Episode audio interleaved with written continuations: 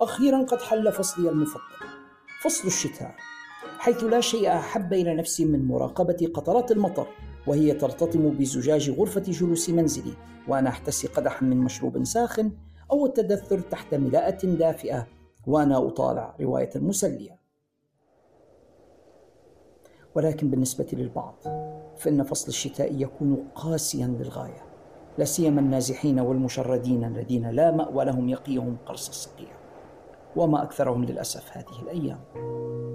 لذلك إن كان بمقدورك التبرع بما لديك من ملابس شتوية زائدة عن حاجتك أو ببطانيات أو بأفرشة أو بنقود لشراء أجهزة تدفئة وكنتم داخل ليبيا فاتصلوا بجمعية عائشة أم المؤمنين رقم 092 607 33 40 أو 091 431 45 20 السيد فرج عمر. أو بالسيد يونس علي جودر. رقم 094 323 48 98 حيث سيقومون بإذن الله بإيصال تلك الأشياء إلى محتاجيها. ربما قد لا تكون بحاجة إليها وتملأ عليك فقط خزانتك. إلا أنها قد تسهم في إنقاذ حياة طفل فقير. تبرع ولا تتردد ولنتشارك معا في نشر الدفء على الجميع. يقول رسول الله صلى الله عليه وسلم الله في عون العبد ما دام العبد في عون أخيه. كلنا لديه ذلك الصديق وفي حالة أصدقائي الشخصيين فأنا هو الذي ما أن نخبره عن حماستنا لمشاهدة فيلم أو مسلسل ما. حتى يبتسم باستهزاء ليخبرنا بأن الكتاب الذي استوحي منه الفيلم أو المسلسل أكثر تسلية وبه تفاصيل وأحداث أكثر ليتركنا نتساءل أين يمكننا الحصول على ذلك الكتاب؟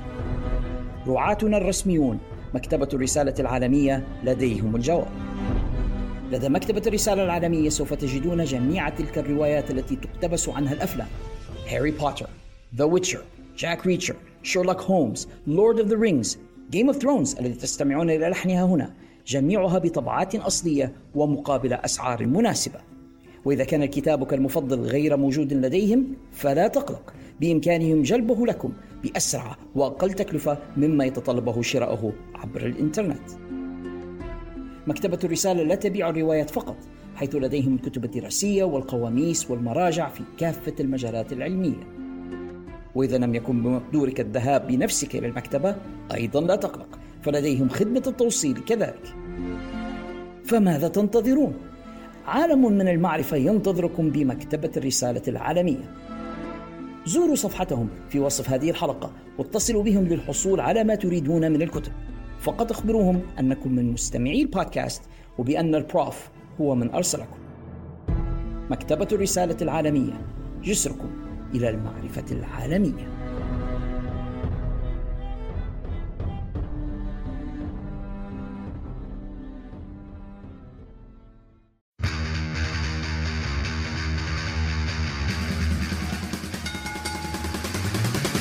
أقوى المواجهات وأكبر النزالات كلها تجري في مكان واحد في الحلبة.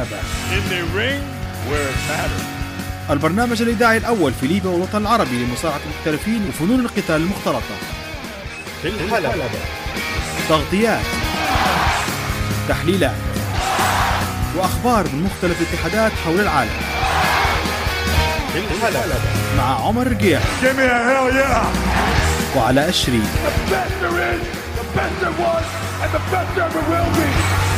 And that's the bottom line. The Stone Cold Sepsis.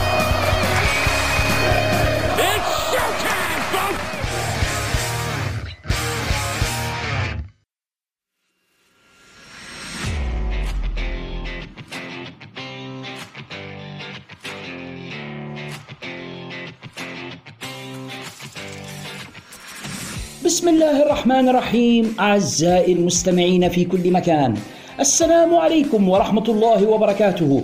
وأهلا وسهلا بكم في هذه الحلقة الجديدة والمتأخرة بعض الشيء من البودكاست الأفضل في ليبيا والعالم العربي لمصارعة المحترفين.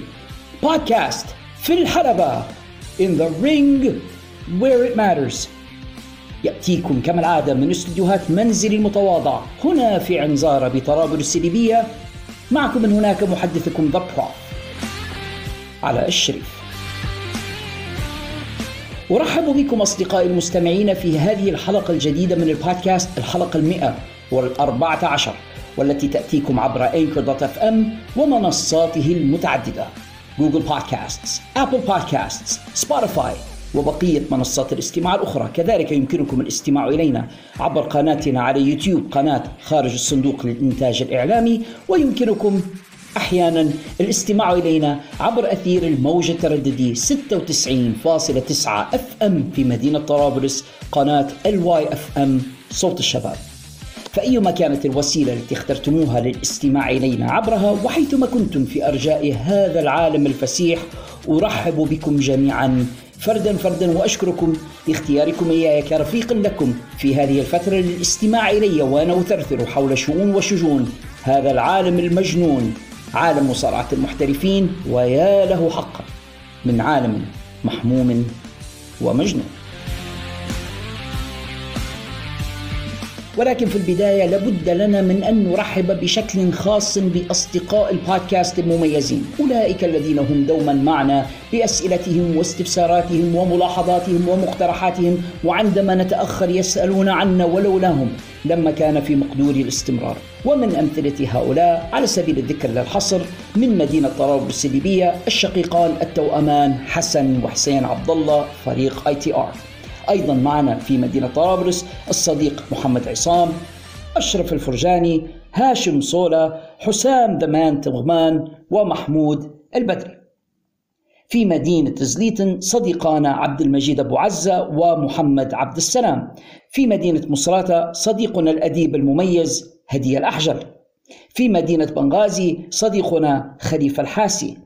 أنتقل وإياكم إلى مغرب العالم العربي وتحديدا في تونس صديقنا ياسين إبالة في الجزائر الكتيبة الجزائرية بدأ أصدقاؤنا في الجزائر يتزايدون عندنا الصديق أسامة ضياء إسحاق لعيل وينضم إلى عدادهم صديق جديد آخر هو الصديق ياسين الصالحية.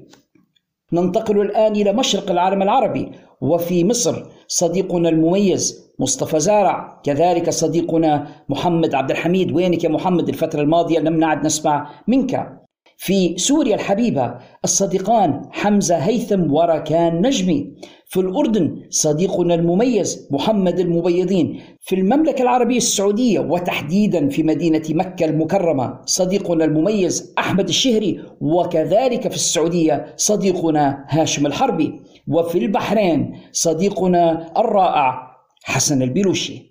هؤلاء وغيرهم الكثير الكثير هم أصدقاء هذا البودكاست هم الراستر المميز الذين يدفعونني دوما للاستمرار في تقديم هذه الحلقات. إذا أردت صديقي المستمع أن تكون من عداد هؤلاء فما عليك إلا أن تشعرنا بوجودك معنا. ابعث إلينا برسالة أسئلة استفسارات ملاحظات مقترحات. ساهم في صفحتنا. انضم إلى المجموعة التي قمنا بإنشائها على فيسبوك مجموعة مهاويس المصارعة العرب. افعل شيئا من ذلك لكي أتعرف إليك وأتشرف بمعرفتك وأستطيع أن أنادي على اسمك في بداية هذه الحلقات.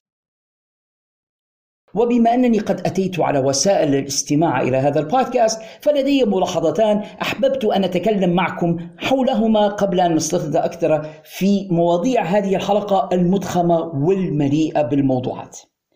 الملاحظة الأولى فيما يخص Google Podcast التي أعلنت شركة جوجل بأنها سوف تقوم بإيقافها للأسف بدءا من شهر إبريل المقبل. السبب في ذلك بحسب ما أعلن جوجل أنهم يريدون نقل المحتوى الصوتي من Google Podcast إلى تطبيق جديد هو YouTube Music لا أدري إلى حد الآن ما الذي سوف يكون تأثير ذلك على البودكاست المختلفة سواء كان البودكاست الذي يقدمه هذا أو غيره من البودكاستات المنشورة على Google Podcast وكيف سيكون شكل المنصة الجديدة التي سوف تظهر عليها تلك البرامج ولكن ما أستطيع أن أطمئنكم حوله هو أننا بإذن الله مستمرون على بقية المنصات Apple Podcast Spotify وبقية المنصات الأخرى زي Podbay Podbean إلى آخره من المنصات موجودون بإذن الله عليها جميعا. وأنا لدي بعض الثقة في شركة جوجل. أعتقد بأنهم بانتقالهم من Google Podcast إلى YouTube Music بأنهم يريدون القيام بتطوير ب upgrade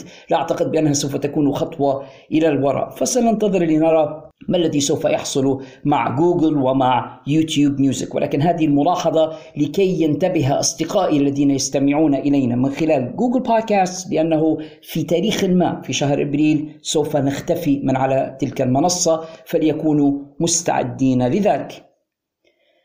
الملاحظة الثانية ما يخص قناة ال YFM صوت الشباب 96.9 FM في مدينة طرابلس وأنا عارف بأن هناك الكثيرون من أصدقائنا ممن يحبون الاستماع إلينا في الراديو وأنا كذلك والله أحب أن أكون متواجدا معكم في السيارة عندما نكون عالقين في ازدحامات المرور هنا في مدينة طرابلس. وعمري ما حنفهم شن السر في أن الجميع في ليبيا قد تركوا مدنهم وقراهم والأماكن التي يقيمون فيها وفضلوا الانتقال معا إلى هذه المدينة لنزدحم فوق بعضنا البعض ولكن ذلك يؤدي بالطبع إلى ازدحامات مرورية ولكن إذا أردنا النظر إلى الجانب المضيء من الموضوع مع أني شخصيا لا أرى الكثير من الجوانب المضيئة في هذا الازدحام ولكنه على الأقل يتيح لنا فرصة للاستماع إلى المذياع قناة ال YFM هي أول قناة إذاعية أظهر فيها على الجمهور وأتكلم فيها معهم حول هذا الموضوع موضوع مصارعة المحترفين. وفيها تعرفت إلى صديقي العزيزين عمر الرقاعي الذي ما يزال معنا في هذا البودكاست بودكاست في الحلبة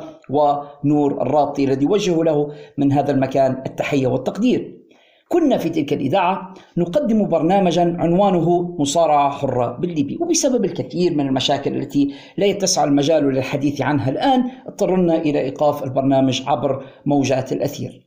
بعد سنوات عدة من ذلك ها أنا أعود إلى القناة من جديد بتسجيلات حلقات هذا البودكاست الذي أقدمه لحضراتكم عبر المنصات المختلفة وعبر يوتيوب. وتقوم القناة مشكورة ببث تلك الحلقات. المشكلة مع القناة أنهم إلى حد الآن مش منتظمين ولا أدري لماذا في مواعيد بث هذه البرامج وهذه الموضوعات. وكثيرون يسألونني متى موعد بث البرنامج عبر الإذاعة؟ وأنا لا أستطيع صدقا أن أجيب عن هذا السؤال لأنه لا يوجد موعد محدد.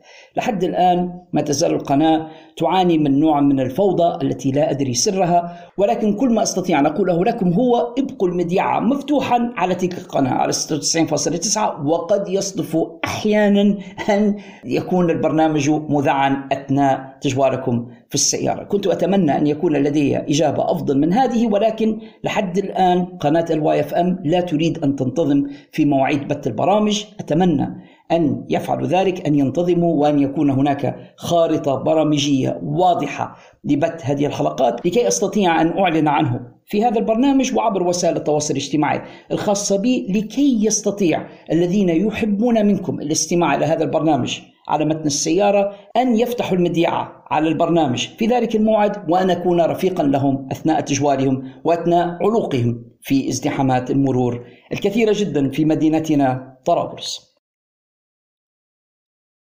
ذكرت لكم بأن هذه الحلقة متأخرة ومؤجلة من البودكاست وهناك عدة أسباب لذلك لن أجركم بها لكي لا أطيل هذه المقدمة أكثر ولكن كل ما أستطيع أن أقوله لكم هو أنه من الصعب جدا أن يكون المرء موظفا في إحدى الجهات ويكون عليه الالتزام بتكاليف تلك الوظيفة والقيام بالأعمال المطلوبة منه ثم أن يقدم بودكاست بمستوى عالي في مواعيد محددة كذلك. وعندما يحصل هذا التعارض للأسف الشديد سوف تكون الأولوية للوظيفة التي أستطيع من خلال مرتبها أن أسدد الفواتير، وكنت أتمنى صدقا أن يكون هذا البودكاست مورد دخل لي وربما في يوم ما يحصل ذلك ويصبح هذا البودكاست monetized أو يصبح موردا للدخل. وأستطيع أن أستغني عن الوظيفة وتكاليف ومتاعب الوظيفة وأن أتفرغ بشكل كامل لهذا البودكاست. ولكن للأسف الشديد في بعض الأسابيع يحصل ضغط كبير جدا في العمل ويكون على المرء أن يلتزم بتكاليف العمل. ولهذا السبب أتمنى أن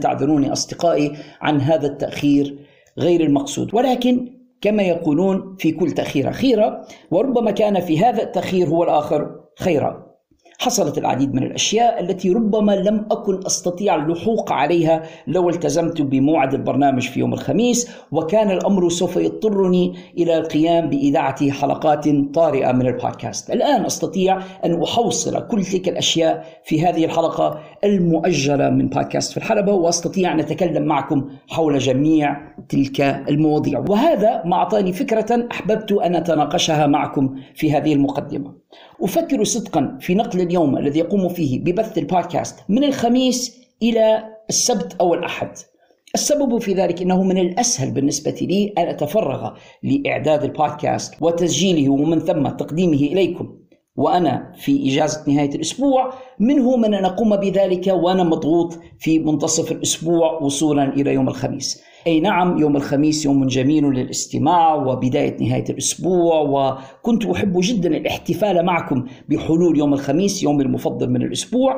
ولكن الأمر صعب جدا في هذه الفترة سيما ونحن مقبلون على شهر رمضان المبارك. كل عام وأنتم بخير وأهله الله علينا بالأمن والأمان واليمن والبركات. فأفكر تحديدا خلال فترة شهر رمضان المبارك أن أقوم ببث الحلقات في مثل هذا الموعد. أيام السبت أو أيام الأحد ما زلت أتصارع مع أيهما يكون الأفضل لذلك. ومن ثم سنرى إذا كان هذا الموعد أنسب وأسهل بالنسبة لي في التسجيل والتقديم قد نثبت على يوم السبت أو يوم الأحد كموعد ثابت لنا بإذن الله علما بأنني بإذن الله أيضا مستمر في تقديم حلقات أخرى ومواضيع أخرى لدينا أيام الجمعة بودكاست الكلمة الطيبة. طيبة مع فضيلة الشيخ عادل وهناك بودكاستات أخرى كنت قد توقفت عن تقديمها سوف أحاول أن أجد لها وقتا ربما في خلال منتصف الأسبوع. زي بودكاست كتاب المفتوح وبودكاست بوب توك كذلك فنحن مستمرون بحول الله في تقديم حلقات بعد الجرس مع عزيزنا خالد الشريف.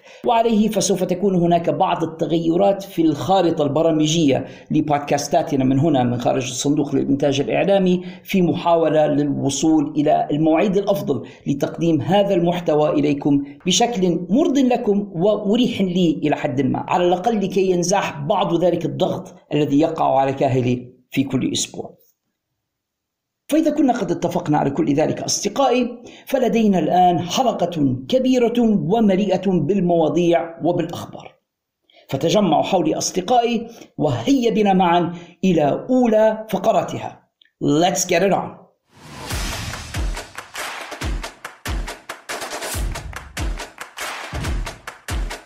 عادة ما أحاول أصدقائي أن أبتعد بهذا البودكاست عن التجاذب السياسي إن جاز تسميته حتى بالتجاذب السياسي وإلا فهو صراع حقيقي ودامي واقع في هذه البلاد. أحاول دوما أن أبتعد بكم عنه وأن نكتفي بالحديث عن الحلبة وما يجري داخل الحلبة. وأصلا عنوان هذا البودكاست هو بودكاست في الحلبة ولكن أحيانا تحصل أشياء تجبرني على أن أتكلم عما يحصل في بلادي ضمن هذا الإطار إطار الحلبة.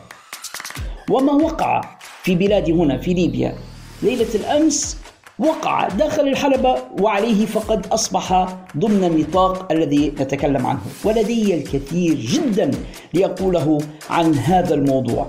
موضوع حضور الملاكم السابق المدعو مايك تايسون آه مايك تايسون. أعتقد بأنني سوف أثبت الاسم تايسون عن هذا الشخص في سياق حديثي عنه وحضوره إلى بلادي إلى ليبيا.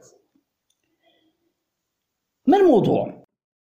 الموضوع أن القوة المتحكمة في المنطقة الشرقية من بلادنا قررت إقامة حفل موسيقي رياضي حافل كبير عنوانه ليلة الأساطير وعلى هامش الحدث كان هناك نزال ملاكمة وقاموا بجلب الملاكم السابق الأمريكي مايك تايسون لحضور هذا الحدث جدير بالذكر أنه منذ أسبوعين فقط كانت قد مرت بنا الذكرى الثالثة عشر لاندلاع ثورة السابع عشر من فبراير في بلادي هنا في ليبيا وبأن تلك القوة المتحكمة في المنطقة الشرقية من البلاد كانت قد أعلنت بأنها في حالة حداد على ضحايا فيضان درنا المؤسف جدا والذي حزنا له جميعا وما زلنا حزانة.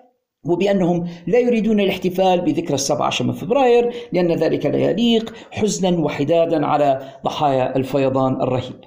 وبالتالي منعوا تلك الاحتفالات ولم تكن هناك أي مظاهر احتفالية اللهم إلا ما قد قام به بعض الأفراد على استحياء وخوفا من تلك السلطات. إلا أنهم وبعد مرور أسبوعين فقط من احتفالات فبراير تلك الاحتفالات التي ملأوا الدنيا صخبا وضجيجا واعتراضا عليها واتهموا الحكومة هنا في طرابلس بأنها تهدر الأموال وبأنها سوف تجلب الفنانين والفنانات وإلى آخره. كل ذلك طبعا تبين بأنه كذب وقد كان حفلا راقيا ومهذبا ومحترما ومهيبا ولم تكن فيه أي مظاهر خادشة للحياة أو خليعة وإلى آخره. ولكن دعنا من ذلك ليس هذا هو الموضوع. أعود إلى الحفل العظيم الذي أقيم هناك في المنطقة الشرقية برعاية ابن المشير أركان حرب رأس الطاولة العميد ما بيش نسمي اسمه. المهم تم إقامة هذا الحفل وتم جلب مايك تايسون. أو الشهير ب Iron مايك تايسون طبعا Iron معناها حديد وأنا غير مستغرب بأن أبناء المشير قاموا بجلب شخص لقبه حديد لأن أبناء المشير يتخصصون كذلك في بيع حديد الخردة. فربما لهذا السبب قاموا بجلب مايك تايسون الخردة هذا إلى منطقتهم. ما المشكلة في هذا الموضوع؟ مايك تايسون هذا المفترض بأنه مسلم. هكذا يقولون لنا عنه بأنه قد اعتنق الإسلام اقتداء بالملاكم الأمريكي المسلم الأسطورة الراحل محمد علي كلاي رحمة الله عليه بأن هذا التيس آه مايك تايسون كان متأثرا بمحمد علي كلاي وحاشاه منا طبعا ولكنه يقول بأنه كان متأثرا به وبعد أن دخل السجن بتهمة اغتصاب امرأة وأنا آسف أن أخدش أسماعكم بالحديث عن هذا ولكن هذا ما حصل من هذا التيس. بعد أن قام بذلك دخل السجن وكان محكوما عليه بعدة سنوات وخرج بعد فترة و بحسب ما ادعى فقد اعتنق الإسلام. بالرغم من ذلك المتتبع لمسيرة هذا المخلوق يجد بأنه لا آثار للإسلام عليه على الإطلاق، فمثلا ذلك الوشم القبيح الذي يزيد وجهه دمامه كان قد قام بوضعه بعد اعتناقه للاسلام، هو دخل الإسلام بحسب ما يقال عنه في سنة 1992 بينما قام بوضع ذلك الوشم في سنة 2003 يعني بعدما أسلم وعاش مسلما لمدة تسع سنوات وأعتقد بأنه قد أصبح يعرف آه، حرمة الوشم وكل ذلك. ومع ذلك قام بوضع وشم ويا ريت في أي مكان آخر في جسده في وجهه اللي هو موضع التكريم. إحنا عندنا في الإسلام يحرم حتى ضرب الوجه بسبب أنه موضع كرامة الله سبحانه وتعالى للإنسان، هو لم يجد له مكانا يضع فيه ذلك الوشم إلا على وجهه القبيح، هذا مثال. مايك تايسون الذي ظهر في بعض الأفلام الهوليوودية ورأيناه يقدم شخصية سخيفة وضيعة. لا تتفق مع الشخصية الوقورة التي ينبغي أن يكون عليها الإنسان المسلم. نتذكر مرة أخرى الراحل محمد علي كلاي الذي كان قدوة في حياته الخاصة وفي ظهوراته العامة وكان بالفعل نموذجا للمسلم الملتزم الذي يجعل الناس يحترمونه ويحترمون ويحبون الإسلام من خلاله. مايك تايسون لم نشعر منه على الإطلاق بأية أمارات أو علائم إسلامية ما عدا ادعاءه بأنه قد اعتنق الإسلام. جميل. مايك تايسون هذا في بعض اللقاءات أو الخطابات التي يقوم بإلقائها بذلك الصوت المضحك جدا الذي يمتلكه ادعى بأنه the god of war. استغفر الله العظيم إله الحرب. أنا لا أعلم كيف تكون مسلما وتدعي الألوهية مع ذلك. أول أولويات الإسلام أن تقول لا إله إلا الله لا أن تدعي أنت الألوهية. ولكن دعونا من كل ذلك. أنا لا علاقة لي لا بوجهه ولا بما يضع عليه من أوشام ولا بمعتقداته الفاسدة ولا ولا ولا. كنت أتمنى ألا يتكلم باسم الإسلام ولكن في النهاية هذا شأنه. والله سبحانه وتعالى هو الذي سوف يحاسبه على كل ذلك. ما سوف أتكلم عنه الآن أصدقائي يخصنا كمسلمين وكعرب. وهو أن هذا المخلوق ومنذ أسبوع واحد فقط وقبل حضوره إلى هنا إلى بلادي في ليبيا كان قد حضر حفلا لجمع التبرعات لصالح جيش الكيان الصهيوني ما يسمى بجيش الدفاع. وكأن الجيش الصهيوني ناقص عليه تمويل وناقص عليه مصادر. الكيان الصهيوني تبرع له الأمريكان والعالم الغربي كله بمليارات الدولارات. ولديهم ترسانة من الأسلحة تكفي لمحاربة العالم كله للأسف الشديد. هم مش بحاجة إلى المزيد من الأموال. ومع ذلك قام هذا الأحمق الغبي بحضور ذلك الحفل من أجل المساعدة على جمع التبرعات لهم. ثم بعد ذلك وبكل وقاحة حضر إلينا هنا في ليبيا وكأنه دعم لليبيا وللقيادة العامة التي قامت بتنظيم ذلك الحفل القيادة العامة لما يسمى بالجيش العربي الليبي وأنا ما فهمتش بصراحة كيف أنت من جهة الجيش العربي الليبي الذي والذي تدعي بأنك تدافع عن العروبة وتدافع عن شرف الوطن و ومن جهة أخرى تقوم باستضافة هذا الصهيوني. يعني فهمونا بالضبط شو ملتكم أنتم؟ أنتم عملوا بالضبط. وإحنا عارفين بصراحة نحن نعلم بأنكم يعني فس ما فيش لا دفاع عن الوطن ولا ولا اي حاجة، لكن يعني حتى حاول تحافظ على الكيفية بتاعك يا أخي، نحن بنتكلموا بلغة المصارعة. حافظ على الشخصية حافظ على ال character اللي انت تأدي فيها انت ال character متاعك يا مشير ويا قيادة عامة. إنكم أنتم عروبيين ووحدويين ودددت وتريدون تحرير فلسطين ونفس السيناريو اللي كان القذافي يقول فيه يعني على مر العقود. حافظ على الكيفية بالزبط. مش معقول أنت من جهة تدعي كل ذلك وبعدين تجيب مايك تايسون اللي تو تو كيف جاي من الحفل. أنا كنت أتمنى لو أن هذا الشيء حصل منذ سنوات. ثم جاء مايك تايسون إلى هنا وقلنا والله لا هو تاب عن ذلك. مايك تايسون آمس بس كان مع الصهاينة يجمع لهم الأموال وبعدها مباشرة جاء إليكم. مايك تايسون من جهته ويعني فعلا هذا هو الأمر الذي أضحكني قام بإنكار كل ذلك. قال بأنه لم يكن يعلم بأن ذلك الحفل لجمع الأموال للصهاينة. لا يا شيخ! أنت تتكلم بجد؟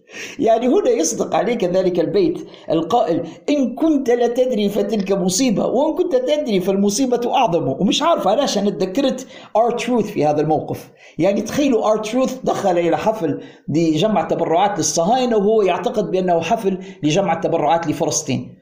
هذا بالضبط اللي صار مع مايك تايسون فإذا كان تايسون آه، دخل الحفل وهو لا يعلم بأنه لإسرائيل فهذا معناه أنه هو بالفعل يعني مريوح خلاص ما عادش عارف شيء هو. يعني أصبح الآن مع ار تروث ومع سنوب دوغ ومع بقية تلك المجموعة. أو أنه يعلم وهو يكذب وهذا ما أصدقه أنا. أنا أعتقد بأنه يكذب. رأينا الصور يا جماعة شفناه وهو موجود وفي الحفل ومعاه يعني شخصيات صهيونية في أمريكا واللافتة اللي مكتوبة فوق راسه ودعم كذا خلاص الموضوع واضح. إلا لو كان هو لا يجيد القراءة هذا موضوع آخر. ولكن نحن رأيناك يا مايك تايسون فما تكذبش علينا. لا تستخف بعقولنا. زمان كنت تستطيع أن تكذب عندما تغتصب النساء ثم تنكر ذلك لأنه لا يوجد footage أو لا توجد مقاطع فيديو تثبت بأنك قد قمت بذلك. ربما كنت تستطيع تفويت عمايلك ولكن هذه واضحة وهذه مثبتة عليك رآك العالم كله وأنت لم تكتفي بذلك. مايك تايسون ظهر في لقاء مع قناة فوكس نيوز ومعروفة قناة فوكس نيوز في أمريكا وتوجهاتها. ظهر في ذلك اللقاء وهو يقول بأنه مسلم ولكنه ضد الإرهاب. هكذا قال وهذا كان عنوان اللقاء الذي أجري معه في فوكس نيوز الذي يعلن فيه صراحة بأنه يؤيد جيش الكيان الصهيوني ضد الفلسطينيين. خلاص فهمنا يا مايك تايسون موقفك عرفناك أنت صهيوني. هناك الكثيرون الذين هم في الظاهر عرب ومسلمون ولكنهم في الباطن صهاينة ولا يخفون ذلك. فمايك تايسون لا يزيد عن كونه أحد هؤلاء. بسيطة. ولكن أن تأتي إلينا هنا في بلادي في ليبيا ليبيا التي لها توجه معين من القضية الفلسطينية ولم تقم بالتطبيع مع دولة الكيان ومؤيدة للشعب الفلسطيني وحقوقه ثم تأتي إلينا هنا وتدعي بأنك أنت دعم لليبيا. لا لا لا يا مايك تايسون لا. ما تفوتش علي. إذا كنت تستطيع أن تفوت على المشير وأبنائه فأنت لا تفوت علي أنا. وأنا كليبي يتكلم عبر بودكاست أسبوعي يقوم بتقديمه بشكل مستقل عن مصارعة المحترفين والرياضات القتالية. لا أتشرف بحضور هذا المخلوق إلى بلادي إلى ليبيا. فلا أهلا ولا سهلا ولا مرحبا بهذا المخلوق بمايك تايسون هذا. ولكن السؤال الذي قد يراود البعض منكم هو لماذا يفعل مايك تايسون هذا؟ كل ذلك. وأنا كالعادة لدي الجواب. فمايك تيسون هذا الذي كان قد اتهم منذ أكثر من 30 سنة بأنه قد اغتصب أحد النساء كان قد صرح في مقطع صوتي له بأنه لم يغتصب تلك المرأة تحديدا التي اتهم بها ولكنه كان قد سبق له اغتصاب غيرها. هذا ما قاله مايك تايسون بلسانه وهناك تسجيل واضح له واعتبرتها المحكمة في آه، فترة مؤخرة دليلا على أنه بالفعل مدان بهذه الأفعال. I want you to know this. I'm not above violating a woman, right? But I didn't violate that woman. That's just keeping it real. Just keeping it real. بعد أن تسرب هذا التصريح الأحمق له ظهرت إحدى النساء واتهمت مايك تايسون بأنه قام بالاعتداء عليها منذ حوالي 30 سنة قد يتساءل البعض لماذا الآن؟ لماذا تتهمه في هذا الوقت ولم تتهمه منذ وقت وقوع الحادثة المزعومة؟ مش شغلي هو الذي جلب هذا لنفسه عندما فتح فمه الأحمق وقال بأنه قد اغتصب نساء الآن هو الذي أصبح هدفا مباحا لأي وحدة تبي فلوس وتجد هذه الطريقة من أجل أن تنالها. أن تتهم مايك تايسون بأنه قد اعتدى عليه. وبما أنه قد دخل ال system وسبق أن تم سجنه فسيكون دوما محط اتهام بالنسبة للسلطات الأمنية في أمريكا. هذه الطريقة التي تعمل بها المحاكم في أمريكا. عندما يدخل أحدهم نظام السجون والاتهامات هناك لا يخرج منه أبدا. فهذه المرأة الآن قامت باتهام مايك تايسون وهناك احتمال أن تقوم المزيد من النساء باتهام مايك تايسون ومايك تايسون مفلس ليست لديه أموال.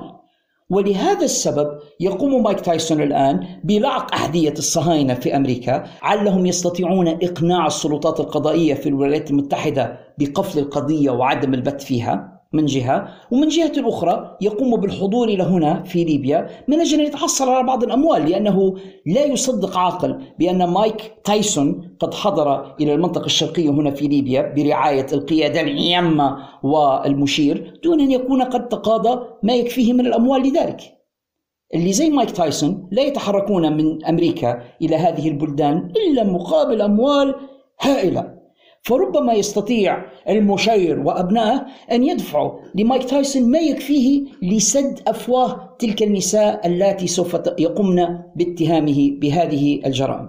يعني لشديد الأسف أموال ليبيا تهدر على هذا الكائن الذي لا أتشرف شخصيا بأن تكون قدماه النجستان قد وطأتا أرض بلادي أما بالنسبة لبقية الأحداث التي شهدها ذلك الحفل فأنا بصراحة لم أتابعها ولن أشرف ذلك الحدث بذكره هنا في هذا البودكاست. لن أتكلم عن ذلك النزال ولا ما وقع فيه ولا أي شيء من ذلك.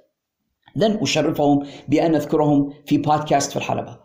وكل ما أردت الحديث عنه هو مايك تايسون وحضوره إلى بلادنا لماذا؟ لأنه شخص له علاقة بمجالنا مجال مصارعة المحترفين حيث كان قد ظهر في WrestleMania الرابع عشر وكانت له ظهورات في AEW وعليه فهو أحد الشخصيات من عالم مصارعة المحترفين ولكنني لا أتشرف أبدا بحضوره إلى ليبيا وتذكروا في هذا الصدد بأنني كنت أتمنى أن أساعد في جلب الأسطورة الراحل لاني بافو إلى بلادنا. لاني بافو اللي ما هواش صهيوني ما هواش معادي لنا بل هو محب لليبيا ولطرابلس وكنت أتمنى أن نتشرف بحضوره إلينا إلا أن المنية قد وافته قدر الله ما شاء فعل ولم أتحصل على الفرصة لجلب لاني بافو إلى طرابلس. أمر مؤسف للغاية ولكنني أحببت أن أتكلم عنه وأن أحذر من أمثاله، نعم ربما قد ادعى الإسلام وغيره الكثير في أمريكا من هذه الشخصيات ال celebrities يقولون عن أنفسهم بأنهم مسلمون، صدقوا أو لا هناك البعض يقول بأن سنوب دوج مسلم ولكن هيهات فلا يكفي أن يدعي أحدهم الإسلام لكي نحترمه ولكي نقول عنه بأنه مسلم وبأنه أخونا وإلى آخره، عليه أن يتصرف كمسلم لكي نحترمه. وما أكثر الشخصيات المحترمة التي دخلت الإسلام ونتشرف بهم، ذكرت محمد علي كلاي، كان هناك لاعب السلة الأسطورة كريم عبد الجبار، هناك كثيرون من المسلمين الرائعين في شتى المجالات الذين نتشرف بهم، ولكن مايك تايسون ليس أحد. هؤلاء.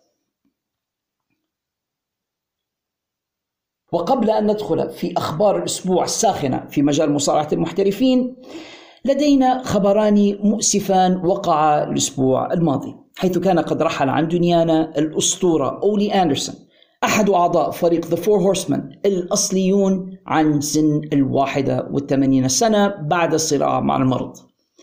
أولي أندرسون كان أسطورة في مجال المصارعة ليس فقط. داخل الحلبة ولكن خارجها كذلك كان بروموتر لبعض الوقت حيث قام بالتنظيم لحساب The NWA أيام Jim Crockett Promotions وكذلك مع Georgia Championship Wrestling ولديه قصة طريفة جدا سوف أدخرها لحينها مع فينس ماكمان عندما حاول أن يشتري منه ذلك الاتحاد اتحاد Georgia Championship Wrestling كان معروفا بصلابته وصرامته وفظاظته وصعوبة التعامل معه كذلك.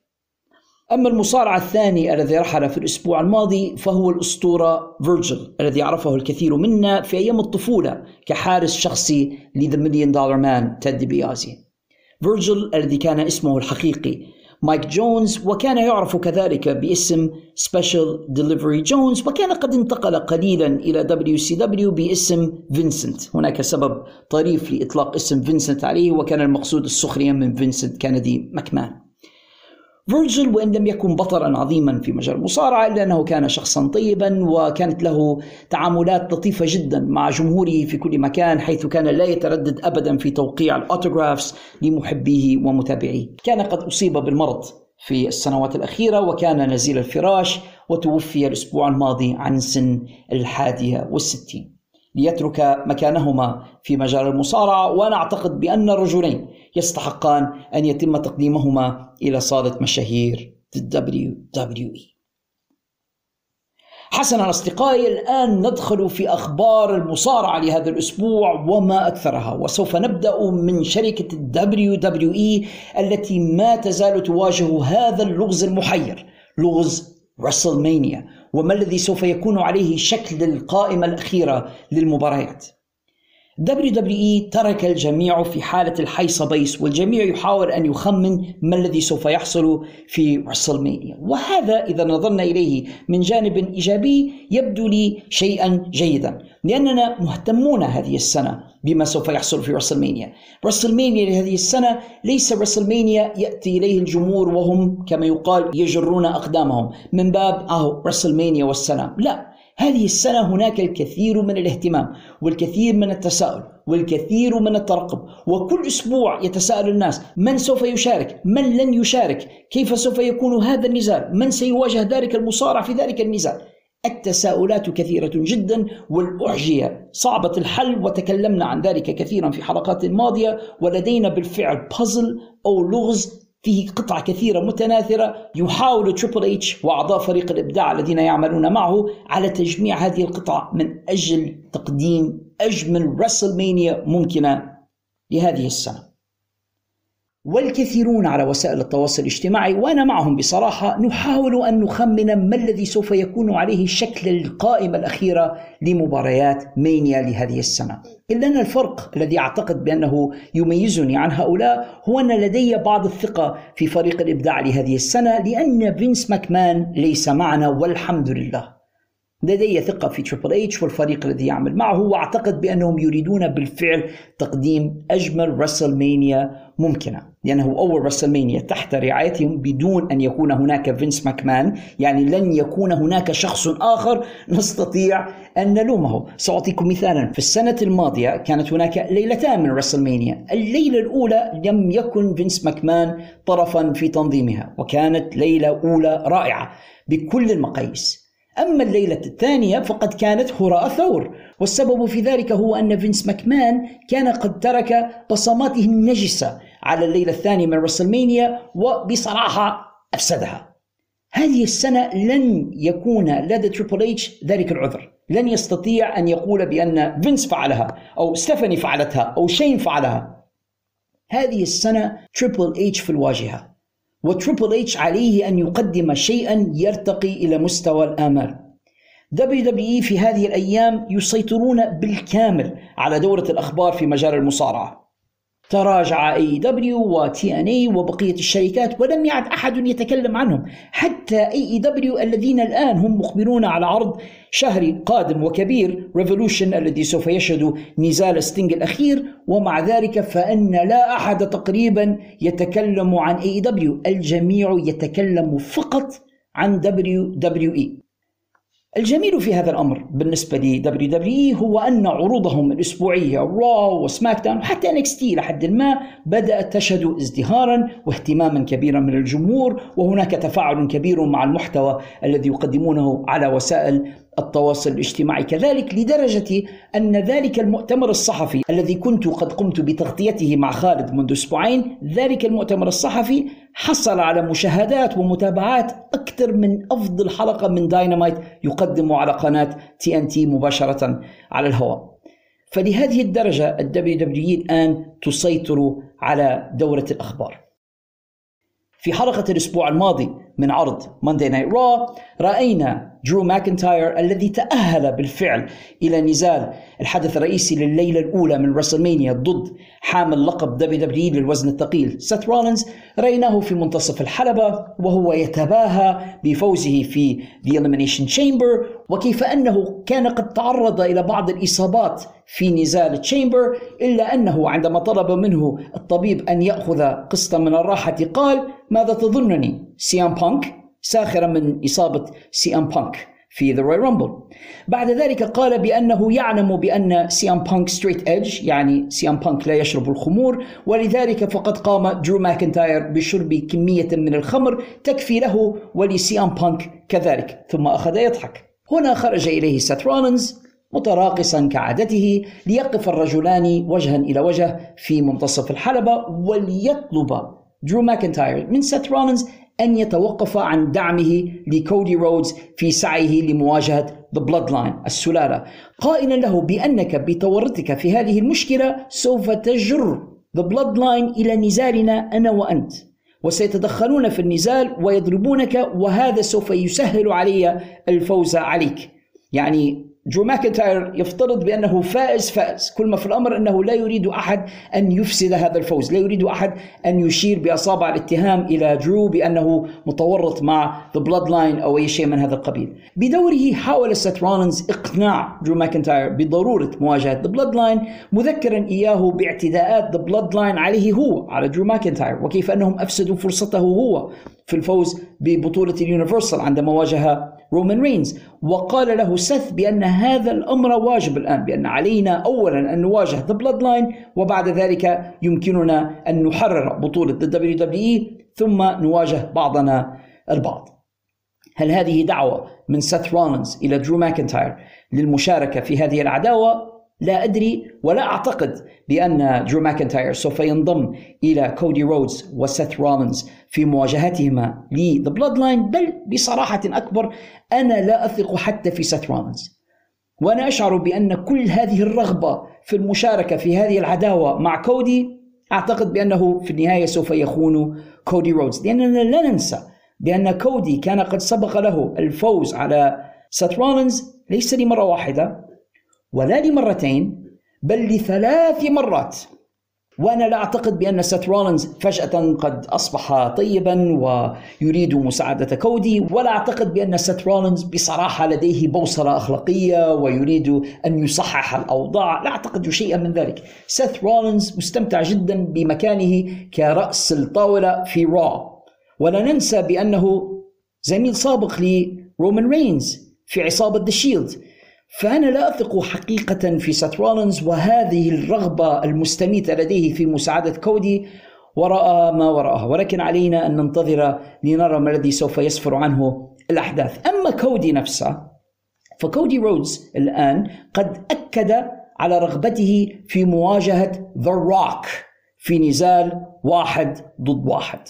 كان قد قال ذلك الكلام في اللقاء الذي يجراه معه جريسون والر أثناء عرض The Elimination Chamber وأكد هذه الرغبة في الحلقة الماضية من عرض Monday Night Raw بعد أن خاض نزالا ضد جريسون والر وتمكن من الفوز عليه. في الحلقة التالية من عرض Friday Night SmackDown جاءنا جواب The Bloodline and The Rock. The Rock الذي أخذ الميكروفون وكعادته انهال على الجمهور جمهور أريزونا هذه المرة بالشتائم المقذعة واصفا إياهم هذه المرة بالمدمنين على المخدرات قبل أن يقول لكودي رودز بأنه يرفض تحديه لمواجهة 1 on 1 لأن بحسب وجهة نظره كودي رودز لا يستحق هذا الشرف ولكن لديه عرض أفضل. عرض روك يتمثل في أن يتواجه هو وقريبه رومان رينز كفريق ضد الفريق المؤلف من كودي رودز وسيث رولينز في الليلة الأولى من رسلمانيا يعني في الليلة الأولى سوف نشهد نزالا ما بين كودي وسيث رولينز ضد رومان رينز and ذا روك ولكن هناك شرط. إذا تمكن كودي وسيث رولينز من الفوز على رومان رينز and ذا روك فإن نزال كودي رودز ورومان رينز في الليلة التالية من رسلمانيا سيكون نزالا بدون السلالة بدون the bloodline. لن يكون هناك. جيمي أوسو أو سولو سيكوا أو بول هيمن أو ذا روك سيكون. رومان رينز ضد كودي رودز 1 on 1 هذا إذا ما فاز كودي وسيث رولينز على ذا روك ورومان رينز في الليلة الأولى. ولكن لأنه دوما ما يكون هناك ولكن ولكن إذا ما خسر كودي رودز وسيث رولينز في نزالهما في الليلة الأولى ضد رومان رينز and The Rock. في هذه الحالة فإن نزال رومان رينز وكودي رودز في الليلة الثانية ستكون Bloodline Rules قواعد السلالة. يعني بمقدور عصابة The Bloodline أن يفعلوا ما يشاءون في هذا النزال. قد يكون جيمي أوسو هو الحكم. ربما يقرر سولو سيكوا أن يغني النشيد الوطني الأمريكي. هذا ما قاله ذا روك ساخرا من سولو سيكوا قد يكون ذا روك جالسا إلى جوار بات ماكافي في التعليق ويقرر أن يأخذ الكرسي الذي هو جالس عليه ليضرب به كودي في رأسه. وكل ذلك سوف يكون قانونيا ومباحا. لماذا؟ لأنه سوف يكون نزال Bloodline Rules يعني بمعنى آخر بدون الاحتكام إلى القواعد المعمول بها في مجال مصارعة المحترفين. هم ذا روك بإنهاء خطابه ذلك صائحا If you smell what the rock is cooking إلا أن رومان رينز وضع يده على يد the rock مانعا إياه من رفعها إلى فمه وقال له بأنني أريدك أن تفعل لي شيئا. أريدك أن تعترف بي. Acknowledge me. كزعيم للقبيلة كرأس للطاولة. فوافق ذا روك على ذلك وقال له بأنني بالفعل أعترف بك زعيما للقبيلة. هنا طبعا انهال الجمهور على ذا روك بالسباب قائلين بأنك قد بعت نفسك وبأنك أصبحت ال sellout زي ما يقولوا باللغة الإنجليزية. إلا أن ذا روك قال لهم بأنكم لا تفهمون نحن عائلة ونحن مستعدون أن نفعل أي شيء من أجل العائلة. هذا ال segment أو هذا المشهد كان رائعا جدا مؤثرا جدا وأعتقد بأنه قد أسس بالفعل للطريق إلى رسلمانيا إذا كانوا ما سوف يمضون في هذا السبيل فسوف نرى نزالين في الليلتين من رسلمانيا في الليلة الأولى سيث رولينز وكودي رودز ضد ذا روك and رومان رينز وبناء على ما سوف يحصل في ذلك النزال سوف نرى مصير النزال ما بين رومان رينز and Cody Rhodes. هذا يصنع الكثير من الترقب والكثير من التساؤل حول ما سيحصل في راسلمانيا. وهنا بالفعل يستغل ذا دبليو دبليو اي تواجد ذا روك ضمن القصة بطريقة مثمرة وخلاقة. وتبقى هناك بالطبع الكثير من التساؤلات. أولا ما الذي سوف يكون عليه موقف سيث رولينز؟ هل سوف يكون بالفعل طيبا أو babyface ويقف مع كودي إلى النهاية أم يخونه ويكون لذلك الأثر على ما سيحصل في الليلة الثانية. ثم كيف سيخوض سيث رولينز هذا النزال الثنائي؟ ثم يخوض نزاله في الحدث الرئيسي فيما يفترض ضد درو ماكنتاير. أما أن نزاله ضد درو ماكنتاير للدفاع عن بطولة ال heavyweight لن يكون في الحدث الرئيسي. أم من سيكون في الحدث الرئيسي؟ نزال الفرق الثنائية الذي تكلمنا عنه الآن أم نزال سيث رولينز ودرو ماكنتاير؟ هناك الكثير من التساؤلات الكثير من التباديل والتوافيق الكثير من القطع المتحركة. وهذا ما يجعل رسلمانيا لهذه السنة رائعا جدا من وجهة نظري على الأقل. ويزيد إلى كل هذا الإعلان بشكل غير مباشر عن عودة the best in the world الأفضل في العالم. سي ام بانك نعم لأن ال WWE كان قد أعلن عبر وسائل التواصل الاجتماعي الخاصة به بأن سي ام بانك سوف يكون مشاركا في عرض Raw الذي سوف يسبق رسلمانيا مباشرة. وجميعنا المتابعون لهذا المجال نعلم بأن المصارعين الذين يظهرون في the go-home show أو في الحلقة الأخيرة ما قبل ال pay-per-view اللي هو عرض الدفع مقابل المشاهدة نعلم بأن هؤلاء المصارعين سوف يكون لهم دور ما في ذلك العرض.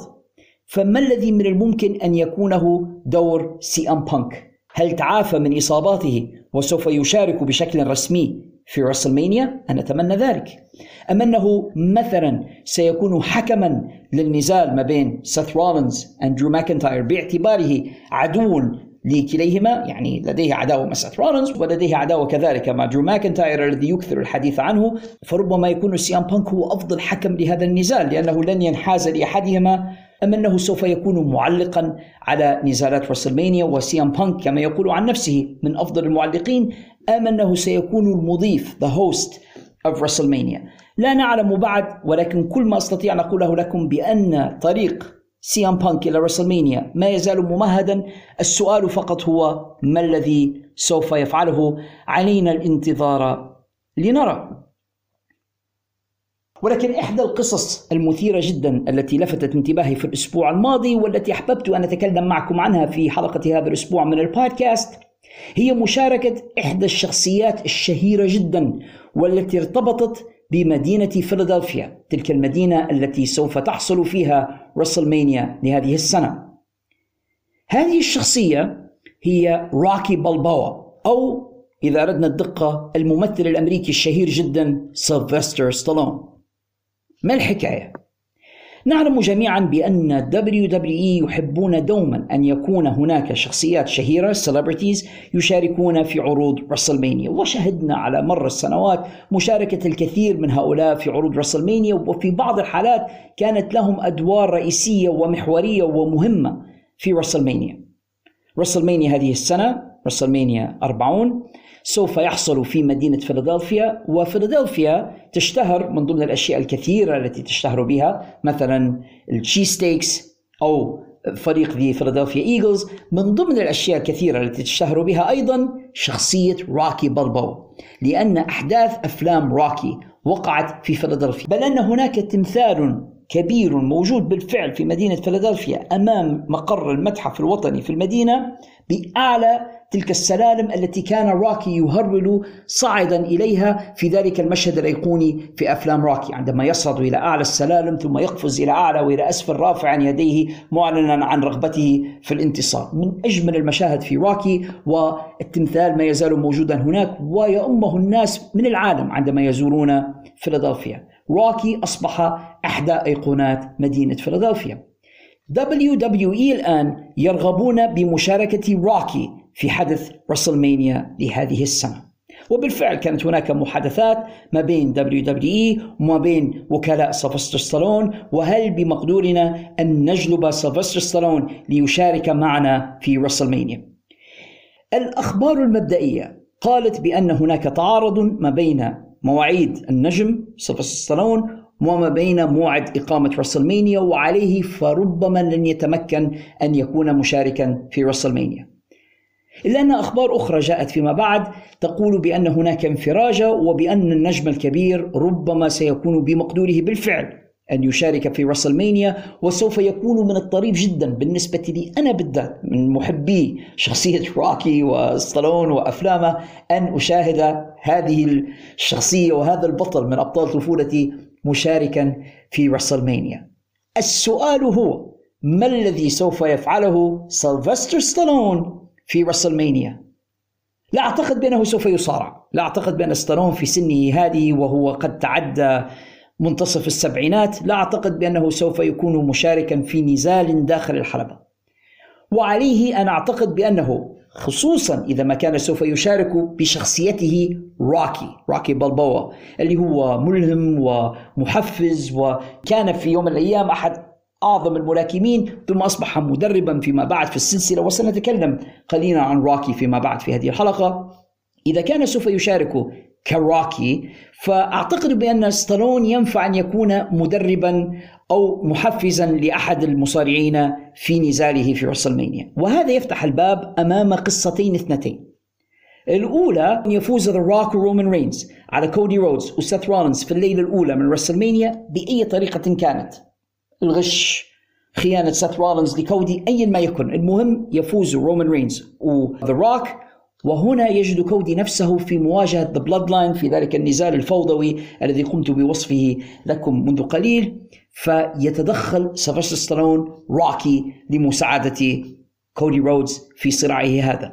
وفي هذه الحالة ما أجمل أن يجلب معه روكي وروكي الذي أتكلم عنه هو روكي بالبوا. ليس the douchebag روكي دوين جونسون ولكن روكي بالبوا أن يجلب معه صديقه القديم Thunderlips من هو ثاندرليبس تتساءلون؟ سنتعرف عليه أكثر في فقرة قادمة من هذا البودكاست. ولكن ثاندرليبس هو هولك هوغن فتخيلوا أن يأتي سيلفستر ستالون وهولك هوغن لمساعدة كودي رودز ضد رومان رينز والسلالة. وبالنسبة لهولك هوغن هولك هوغن لديه مصلحة أصيلة في التدخل في هذا النزال لأنه يريد الحفاظ على الرقم القياسي المسجل باسمه. إذا فاز رومان رينز على كودي رودز فسيستمر بطلا للعالم وسيكون بمقدوره بعد فترة أن يتعدى الفترة التي حمل فيها هو هولك هوغن بطولة العالم. فربما يكون هولك هوغن وسيلفستر ستالون من يتدخلان لمساعدة كودي رودز في مواجهة السلالة. وتخيلوا ذلك المشهد الأيقوني أن يقوم روكي بضرب روكي يعني روكي بالبوا يقوم بلكم دوين ذا روك جونسون ويغشيه أرضا ويصبح كودي رودز بعد ذلك بطل العالم. أعتقد بأنها ستكون لقطة أسطورية خالدة في تاريخ مصارعة المحترفين. سيتذكرها الأجيال لسنوات بعد ذلك. وستكون النهاية اللائقة لقصة The Bloodline أن يتدخل روكي نفسه لهزيمة ذا روك ورومان رينز لا أريد أن أرفع مستوى التوقعات كثيرا جدا ولكن هذا الاحتمال الأول الذي أستطيع أن أستشفه من مشاركة سيلفستر ستالون في WrestleMania هناك احتمال آخر وهو ما لا أتمناه ولكنه أيضا كان قد طرح على مائدة الحوار وهو أن يكون سيلفستر ستالون روكي بالبوا مرافقا لسامي زين في نزاله ضد جونتر وأعرف بأن هناك عدد من المتحدين المفترضين لفترة حمل جونتر الطويلة جدا لبطولة ال Intercontinental Championship فهناك على سبيل المثال تشاد جيبل الذي كان قد عبر بالفعل عن رغبته في تحدي جونتر. هناك سامي زين الذي يريد كذلك أن يكون طرفا في نزال بطولة وأن ينتزع لقبا ما في WrestleMania وشهدنا مواجهة مبدئية ما بينه وما بين جونتر في الحلقة الماضية من Monday Night Raw فربما يكون سامي هو الذي يحظى بهذه الفرصة.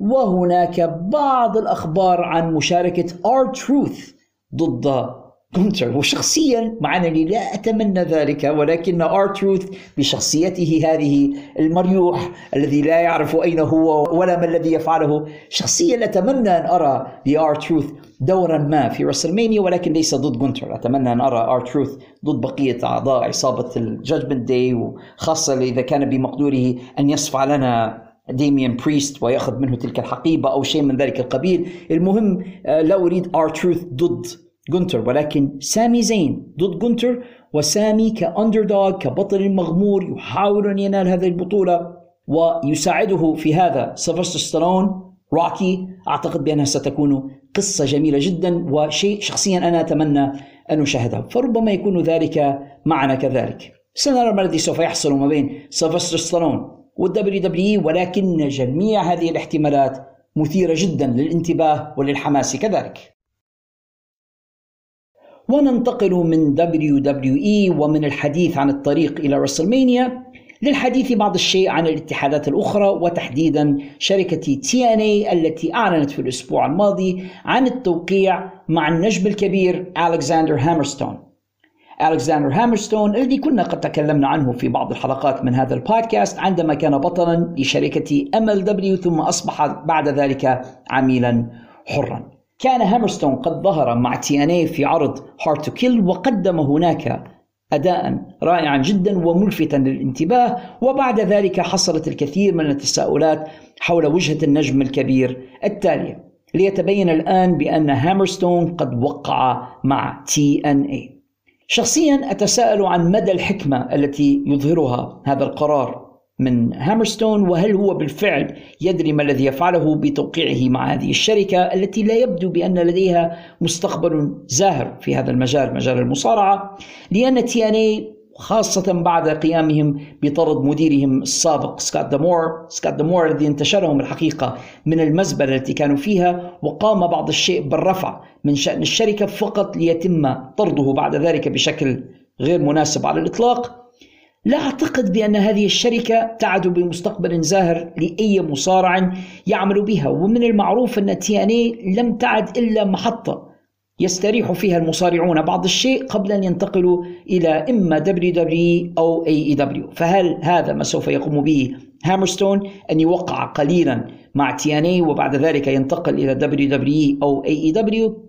ربما يكون ذلك هو ما الذي يريد القيام به ولكن بصراحة تي ان اي وإن كنا قد تفاءلنا لهم قليلا في بداية هذه السنة إلا أنني لم أعد أشعر بذلك التفاؤل. حيالها وأعتقد بأن هذه الشركة أصبحت إحدى تلك الشركات المهددة بالانقراض والسبب الوحيد لبقائها على قيد الحياة هو تلك التعاقدات المالية الكبيرة التي ما بين شركة أنثم المالكة ل TNA وما بين بعض القنوات خارج الولايات المتحدة تحديدا في الهند. ولهذا السبب TNA ما يزال على قيد الحياة. وإلا فإن هذه الشركة بصراحة لم تعد قادرة على البقاء كثيرا ولا أعتقد بأنهم سوف يحسنون استعمال نجم كبير مثل ألكسندر هامرستون. يكفي فقط أن ينظر إليه أحدكم ليدرك بأن مكانه الحقيقي هو في WWE. يعني الراجل قامته تقريبا 190 سم مفتول العضلات عنده نفس ال look الذي كان يتمتع به المصارعون في الثمانينات والتسعينات. يشبه هالك هوجن سيد فيشوس ذلك النوع من المصارعين. مكانه ليس في TNA وليس حتى في AEW ولكن هذا ما قد وقع. ألكسندر هامرستون الآن وبشكل رسمي عضو في the TNA roster وسنرى كم سوف يستمر معهم. هناك خبر آخر عن TNA يتلخص في أنهم يدرسون احتمالية أن ينتقلوا إلى العروض التلفزيونية المباشرة التي يريدون إقامتها من Full Sail University الملفت للانتباه في هذا الخبر هو أن Full Sail University هو نفس المكان الذي يقيم فيه NXT عروضه. فهل يحاول TNA إقامة العروض هناك بالتنسيق مع NXT أم أنهم سوف يقومون ببرنامج ما للتناوب على تلك القاعة. لست متأكدا بالضبط ولكنها فكرة جيدة لأن الجمهور الذي يحضر إلى Full Sail University لتشجيع NXT يعرفون إلى حد ما ال roster أو الطاقم الموجود في TNA كذلك وهذا ما يمنح TNA الفرصة للظهور أمام جمهور صغير العدد Full Sail University لا يتسع لأكثر من 400 مشاهد ولكنه جمهور نشط وجمهور متحمس. وهذا قد يكون فيه المجال لمصارعي TNA للانتقال بعد ذلك إلى NXT على الأقل. ولكن لا أعتقد بأن هذا ما يريد تي إن اي القيام به من خلال الانتقال إلى العروض التلفزيونية المباشرة.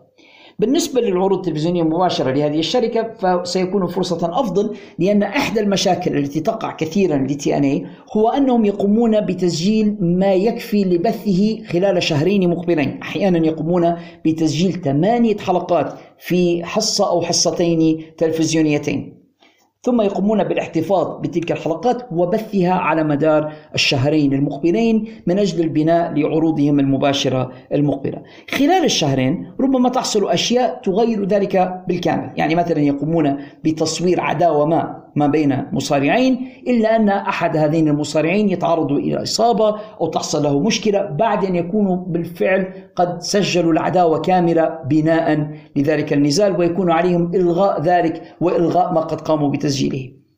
بالإضافة إلى السبويلرز أو إلى الحرق الذي يتسرب من الناس الذين يقومون بحضور تلك الحلقات المباشرة. يقومون بحضور حصة التسجيل ثم يقومون بتسريب ما قد شاهدوه فلا يعد لما يتم بثه في التلفزيون فيما بعد أي قيمة. فالأفضل أن يقوموا بتسجيل كل حلقة في وقتها بشكل مباشر. الموضوع سيكلفهم المزيد من الفلوس الفلوس والأموال التي لا تريد شركة أنثم إنفاقها إلا أن هذه هي الطريقة الوحيدة التي يستطيعون بها إنقاذ منتجهم الذي يتردى من التهاوي بشكل كامل هو أن يقوموا بالفعل بالبث بشكل تلفزيوني مباشر.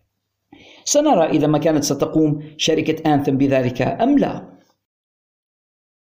وبالحديث عن الشركات التي تتخذ قرارات غريبة بعض الشيء AEW الذي وبالرغم من كل الضجة التي يحاولون إثارتها حول عرضهم القادم Revolution إلا أن الأخبار الوحيدة التي تتسرب عنهم هي أخبار المشاكل التي تحصل خلف الكواليس في الشركة وشخصيا كنت أعتقد بأن المشاكل سوف تنتهي برحيل سي أم بانك أليس كذلك؟ يعني هم كانوا يقولون بأن سي أم بانك هو ال cancer وسي أم بانك هو السرطان وسي أم بانك هو سبب جميع تلك المشاكل التي كانت تحصل في AEW التي كانت شاطئ الأمان وبر السلام لمجال مصارعة المحترفين، هذا ما كانوا يقولونه، وبأن AEW سوف يغير عالم المصارعة، وبأن AEW سوف يمنح المصارعين الحرية الإبداعية لتقديم ما يريدونه، هذا ما كانوا يقولونه لنا. سي ام بانك هو الذي جاء إلى AEW وأفسد علينا كل ذلك. ولكن سي ام بانك قد رحل منذ شهر سبتمبر الماضي يعني منذ ما يزيد عن ستة أشهر والشركة بدون سي أم بانك وبدون السرطان الذي جلبه معه أليس كذلك؟ فما الذي يقومون به الآن؟ نسمع أخبارا عن مشاكل ما بين ميرو أو روسف السابق وما بين توني خان ميرو الذي يظهر في وسائل التواصل الاجتماعي شاكيا من مديره ورئيس فريق الإبداع هناك في الشركة ومالك الشركة توني خام آه توني خان الذي بحسب كلام ميرو لا يستطيع التواصل معه لأنه لا يرد على هاتفه ولا يرد على إيميله ولا يستطيع أحد التواصل معه. سنومان المهم يقول بأنه لا يستطيع التواصل معه وبأن هناك مشاكل إبداعية كبيرة ما بينه وما بين توني خان. أتساءل ما الذي سوف يفعله الآن براين دانيلسون وهل سوف يقوم بتغريم ميرو على هذا الكلام الذي يكتبه في وسائل التواصل الاجتماعي؟ لأن وظيفة براين دانيلسون كما علمنا هي أنه يترأس اللجنة التأديبية ما بين قوسين في الشركة. ولكن نعود إلى ميرو الذي تكلم عن مشاكل كثيرة تواجهها هناك وبأنه كان من المفروض أن يكون مشاركا في إحدى النزالات في عرض Revolution إلا أنه تم منعه من الظهور في ذلك النزال. ويبدو بأن ميرو يريد الخروج من عقده مع هذه الشركة وأنا بصراحة غير مستغرب. لذلك والمشاكل لم تتوقف مع ميرو فقط حيث علمنا بأن هناك المزيد من المصارعين الغاضبين خلف الكواليس. أحد النزالات الذي كان من المفترض أن يقام لعرض Revolution المقبل كان نزال أعتقد قاموا بإطلاق اسم The Meat Madness Match أو جنون اللحم. أنا لا أدري لماذا أطلقوا هذا الاسم المجنون جنون اللحم على هذا النزال. المهم كان من المفترض أن يشارك في هذا النزال عدد من المصارعين ثم تبين لتوني خام لاحقا بأن بعض أولئك المصارعين لديهم إصابات ولن يكون بمقدورهم المشاركة. يا سلام يا توني خان يعني أنت لا تعلم حتى عن الحالة اليقية لمصارعيك ولا تعلم من هو المصاب ومن هو القادر على المشاركة وتقوم بالزج بهم في نزالات بل والإعلان عنها في التلفزيون وبعد ذلك يتبين لك بأن لا في الواقع أولئك المصارعين لا يستطيعون المشاركة. أنت بصفتك إيه بالضبط حاطينك رئيس لفريق الإبداع ومدير للشركة و وأنت لا تعلم حتى هذه التفاصيل البسيطة التي من المفروض أن تعرفها قبل أن تبدأ في البناء للنزالات بل وقبل الإعلان عنها في التلفزيون. ولكن مرة أخرى توني خان يضع قدمه في فمه من جديد. ولا أخفيكم سرا أصدقائي كنت وزميلي the phenomenal خالد الشريف قد قمنا بتسجيل فقرة من المفترض أن نقدم فيها توقعاتنا لعرض Revolution إلا أن هذه المشاكل وهذه التشقلبات التي حصلت في AEW أجبرتنا على إلغاء ما قد قمنا بتسجيله. وها هو الآن الظاهرة. خالد الشريف يلتحق بي في استديوهات منزلي المتواضع هنا في عنزارة لتسجيل فقرة أخرى سنقوم فيها بتقديم توقعاتنا لعرض Revolution مرحبا بك يا خالد. تحياتي لك ولجميع المستمعين الأكارم أهلا وسهلا بك. إحنا بالفعل كنا حاولنا زي ما قلت يا أعزائنا أن نسجل هذه الفقرة ولكن التشقليب اللي في All All Elite Wrestling هو الذي أدى هو الذي أدى إلى هذه اللخبطة وعليه فنحن مضطرون إلى اعاده هذا التسجيل مرة أخرى. بالفعل بالفعل. هي بالفعل wrestling خالد سوف نقوم الآن بسرد مباريات العرض التي تم الإعلان عنها وإن شاء الله ما يغيروهاش مرة أخرى ولكن هذه المباريات العشر التي تم الإعلان عنها حتى الآن. عندنا في ال kickoff show نزال نسائي ما بين جوليا هارت وسكاي بلو. من جهة ضد كريس ستاتلاندر and ويلو نايتنجيل هذه المباراة ليست على أي شيء على الإطلاق مجرد حنشوفوا أربع نسوة داخل الحلبة. امل وأتوقع كريس ستاتلاندر وويلو نايتنجل اللي هم الحق حرام في AEW بصراحة يعني.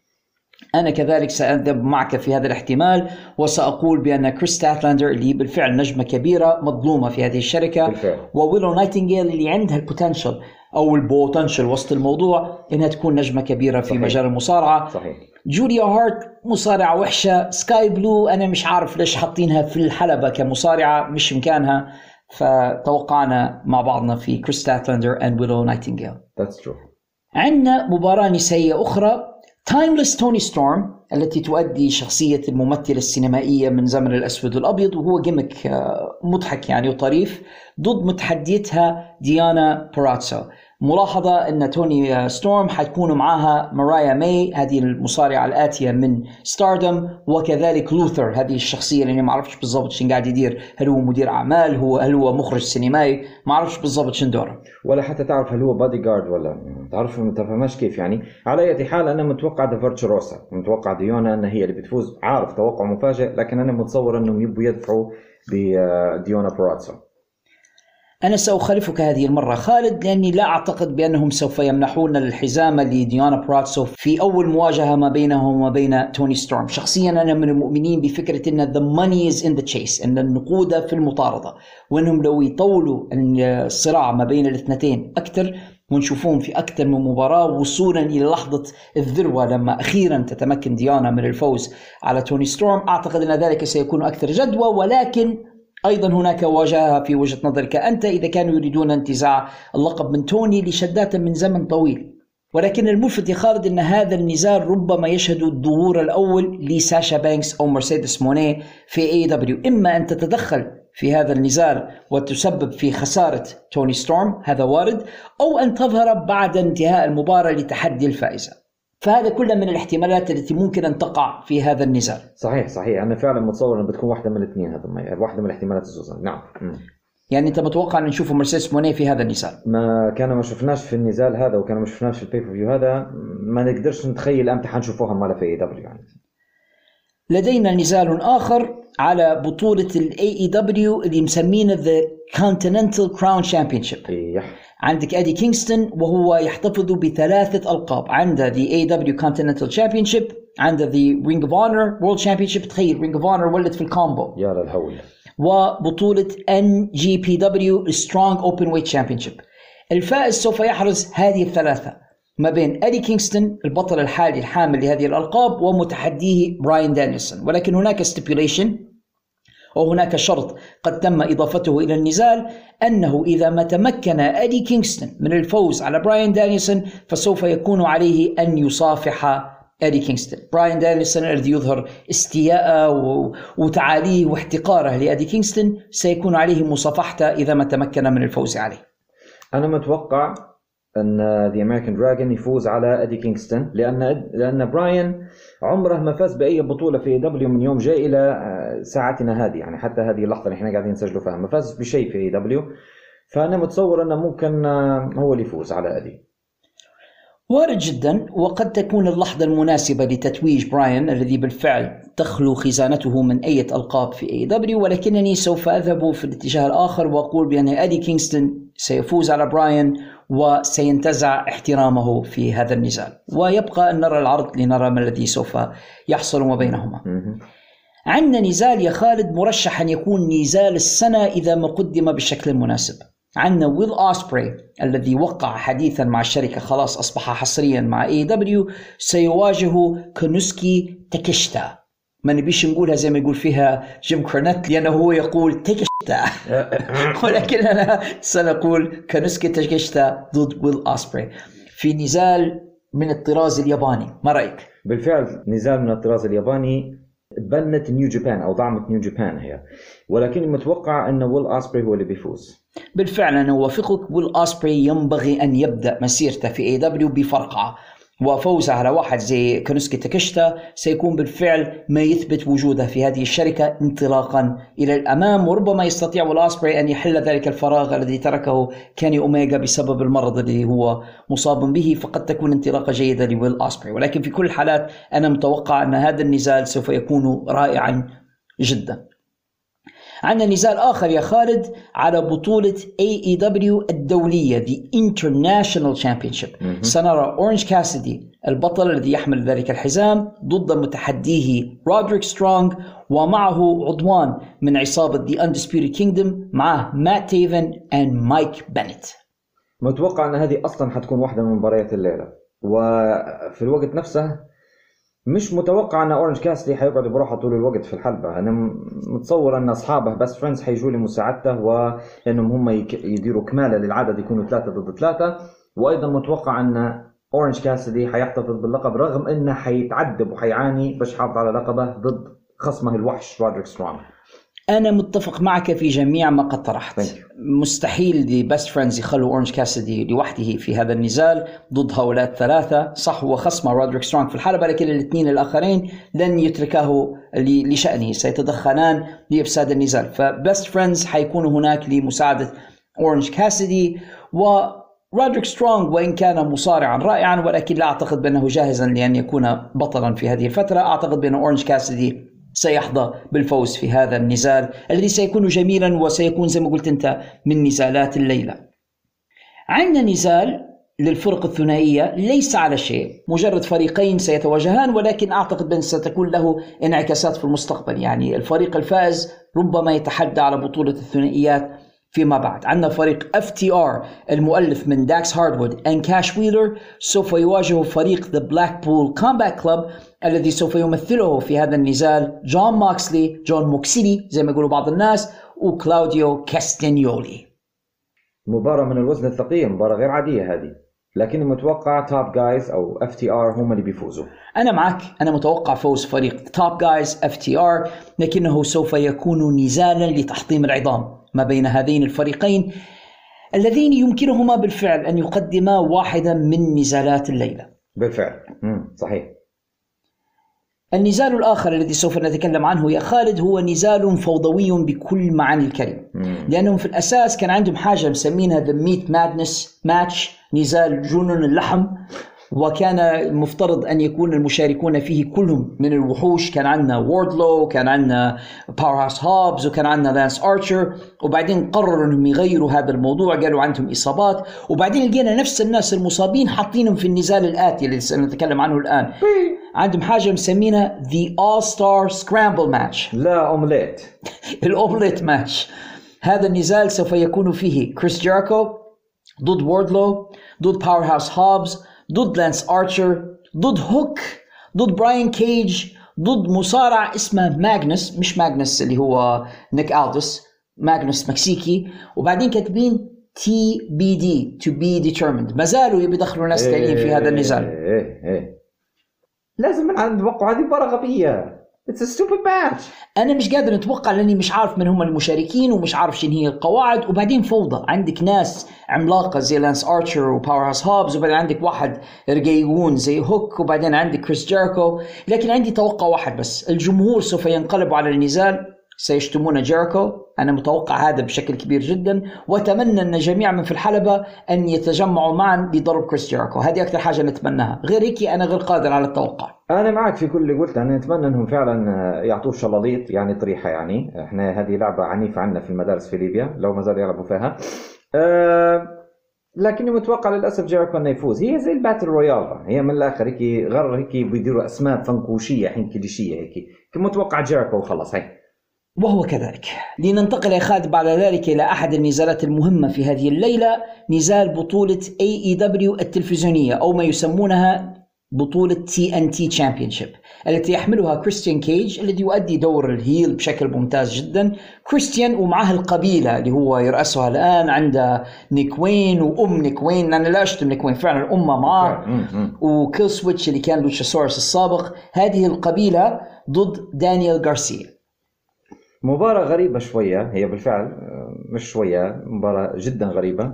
كان متوقع حاجة جدا غريبة أيضا زي ما إنها هي المباراة ويرد إن دانيال غارسيا يفوز وذلك من خلال مساعدة كيل سويتش لأن كيل سويتش ينقلب على كريستيان وينتقم منه بسبب إذلاله ليه طوال الشهور اللي فاتوا كلهم ويفوز دانيال وينتزع اللقب بسبب هذا. أنا سوف أذهب معك في هذا الاحتمال في حال أن بالفعل يعني صح كيل سويتش من السكرة اللي هو فيها وأصبح منتبها إلى الإذلال الذي يعاني منه على يد المسيحي قصدي على يد كريستيان كيج وينتبه أن بالفعل يعني مهدي قصدي أنه هو مجرم كريستيان ويسخر منه فربما لكن أنا متوقع تدخل شخص آخر هو آدم كوبلاند أو أدج انه ربما آدم كوبلاند ينتقم من كريستيان لكل المشاكل اللي سبب له فيها فيتسبب في خسارة كريستيان وفوز دانيال غارسيا. سأذهب معك في هذا الاحتمال وأقول بأن داني غارسيا ربما يكون هو الفائز في هذا النزال. الآن يا خالد ننتقل إلى نزال بطولة العالم في شركة AEW ومن الغريب العجيب أن نزال بطولة العالم ليس هو the main event لهذه الليلة. نزال البطل سمو جو الذي سيدافع عن لقبه ضد كل من آدم هانجمان بيج الهانجمان وسويرف ستريكلاند سويرف. آه هذه مباراة ممتازة. هذه اتذكر فيها حتى شوية بمباريات TNA Wrestling الكلاسيكية. طبعا حتى فيها سمو جو. الواحد منهم يكفي إنه يكون خصم بمفردة ضد جو. ما بالك ثلاثة هم مع بعض. لكني مش متوقع إلا أن جو حيفوز. من البكري هلبة أنك أنت تنحي البطولة من سمو جو في المرحلة هذه. أنا أوافقك تماما. سمو جو عبى مكانه بالفعل كبطل العالم أكيد. ولدرجة أن الناس ناسيين أم جي إف وما أم جي إف والخرابيط هذه كلها. MJF هو؟ بالضبط. آه. الناس نسيت MJF. سمو جو معبي مكانه كبطل العالم. أنا شخصيا لا أتمنى انتزاع اللقب منه قريبا. سويرف ممتاز. آدم بيج مصارع كويس. لكن آدم بيج وسويرف ليس جاهزين في هذا الوقت لانتزاع اللقب أنا أعتقد بأن أحدهما سوف يلغي الآخر ربما يقوم أحدهما بإخراج الآخر من المباراة بطريقة ما. حتصير غلطة ويتمكن سمو جو من الاستفادة من ذلك والفوز والاستمرار بطلا لهذه الشركة. بعدين ما ننسوش أن آدم بيج ربح بها قبل والحقيقة ما كانش okay هو كان بطل معقول لكن ما عباش مكانه وما حسناش به لما كان هو بطل. فلا مرة ثانية إحنا متوقعين فوز جو. لنصل الآن يا خالد إلى أهم نزال في هذه الليلة وهو السبب الذي سوف يجبرنا جميعا على متابعة هذا العرض نزال ستينج الأخير. ستينج هذا الأسطورة الذي تابعناه في مختلف المراحل بمختلف الأشكال بمختلف ألوان الطلاء اللي كان يلبسها. حبينا ستينج وهو surfer Sting حبيناه وهو the Crow حبيناه وهو the Joker يعني ستينج قدم شخصيات رائعة. على مر مسيرته في مصارعة المحترفين الآن تصل المسيرة إلى نهايتها وهذه المرة بالفعل. إحنا كنا بالفعل شهدنا نهايات لستينج أكثر من مرة. ظننا أن نزال ستينج الأخير كان سيكون ضد ريك فلير في آخر Nitro. ثم ظهر ستينج مرة أخرى في تي إن اي في تي إن اي أكثر من مرة يخوض نزالا نظنه الأخير ثم يعود مرة أخرى. هذه المرة أقولها وأنا حزين بعض الشيء. ستكون النهاية ستكون بالفعل المباراة الأخيرة لستينج ويا لها من نهاية غير لائقة بالمسيرة. ستينج سوف يخرج من مجال مصارعة المحترفين في نزال ثنائي مع رفيقه داربي آلن ضد الفريق المؤلف من مات أو تو يقولوا له ماثيو جاكسون and نيكولاس جاكسون. ما هو يبقوا الان الأسماء الرسمية. يا سلام. لأنهم مدراء. آه. فماثيو جاكسون and نيكولاس جاكسون. the Young Bucks هم المفروض ما عادش يقولوا لهم Young Bucks هم ما عادش young هم mid age هم تو the Middle Age Bucks في نزال ثنائي على بطولة AEW للفرق الثنائية التي يحملها ستينج وداربي آلن. آه فعلا هذه مباراة مؤثرة. لها أبعادها الحزينة. علينا إحنا كمشاهدين مصارعة خاصة إن إحنا يعتبر ستينج بالنسبة لنا من مصارعي الطفولة. بالنسبة لنا إحنا يعني الشيابين اللي تو نتكلموا على ستينج أنا متوقع إن the Young Bucks حيفوزوا ومتوقع إن اللي حياكل العدة هو داربي وإن حتكون المباراة آه، بين the Young Bucks بعد ما يفوزوا the Young Bucks انها حتكون ما بين Top Guys وما بين Young Bucks for the AEW World Tag Team Titles يعني أنت توقعك بعد فوز the Young Bucks إن نشوفوا FTR ضدهما على بطولة الفرق الثنائية. طبعا yes منطقي في أي شركة مصارعة أخرى أن الشخص اللي عارف روحه بيغادر الشركة أن يخسر في نزالها الأخير. لو كان الكلام هذا في WWE لو كان في TNA يا أخي لو كان في MLW لو كان في GCW كنت سأوافق لكن لأن AEW شركة شقلوبية شوية وخاصة أن توني خان فهم الموضوع بالعكس فربما أقول ربما يقرر توني خان أن ستينج يفوز في نزاله الأخير. وبعدين كيف العمل؟ هو في الحالة هي حيلقوا روحهم في موقف صعب أنه okay فازوا ستينج وداربي آلن بهذا الشكل محتفظين بالألقاب. فهي ماذا سنفعل بالفرق الثنائية إذا كان ستينج سيغادر؟ هل سيحل شخص آخر محل ستينج في الفريق الثنائي؟ مش منطقي. فلا أدري أنا أم- أميل أكثر إلى فكرتك أنت أن يفوز the Young Bucks. لكن ضروري ما يكون في تخريجة درامية لستينج يعني مش معقولة في نزال الأخير مجرد أنه يخش ويأكل طريحة ويتثبت واحد منهما ويخسر اللقب. حتكون في دراما. حيكونوا في مشاهد من تاريخ ستينج ماثلة قدامنا. مثلا ريك فلير طرف في النزال. حيكون مرافق لستينج وداربي آلن. يا عيني. ربما ريك فلير يخون ستينج في هذا النزال ويساعد Young Bucks سنرى بعضا من رفاق ستينج على مدار تاريخها زي لكس لوجر الذي تتردد أخبار بأن لكس لوجر سيكون موجودا في الجمهور ربما لكس لوجر يشارك في هذا النزال بطريقة ما. DDP the Big Show كل الناس هذه اللي كانوا أصدقاء لستينج وموجودين الآن في AEW ربما نراهم في هذا النزال. وما ننسوش جيف جاريت طبعا كيف ننسوه؟ وما ننسوش جاي ليثل وما ننسوش الناس اللي كانوا في تي ان اي وتو في اي دبليو حتى هم من أصدقاء ستينج القراب أو المقربين وكذا بيشهدوا العرض أو بيشهدوا المباراة دي بال- بالخصوص يعني. أنا كنت أتمنى بمناسبة الحديث على جيف جاريت تمنيت أن جاريت هو خصم ستينج في نزاله الأخير. الله. وستينج وجاريت بينهما مسيرة. من ايامات دبليو سي دبليو دبليو سي دبليو وفي تي ان اي وأظن تواجهوا حتى في شركة أخرى ما بين دبليو سي دبليو وتي ان اي اسمها دبليو دبليو اي مش دبليو دبليو اي وورلد رستلينج اول ستارز تواجه ستينج وجيف جاريت هناك أيضا. ففي تاريخ ما بين ستينج وجيف جاريت منذ بدايات ستينج في المصارعة. ستينج بدأ المصارعة في اتحاد والد جيف جاريت أن تكون هذه هي النهاية. جاريت يقول لا أنا بديت مسيرتك وأنا سأنهي مسيرتك. حاجة حلوة عارف.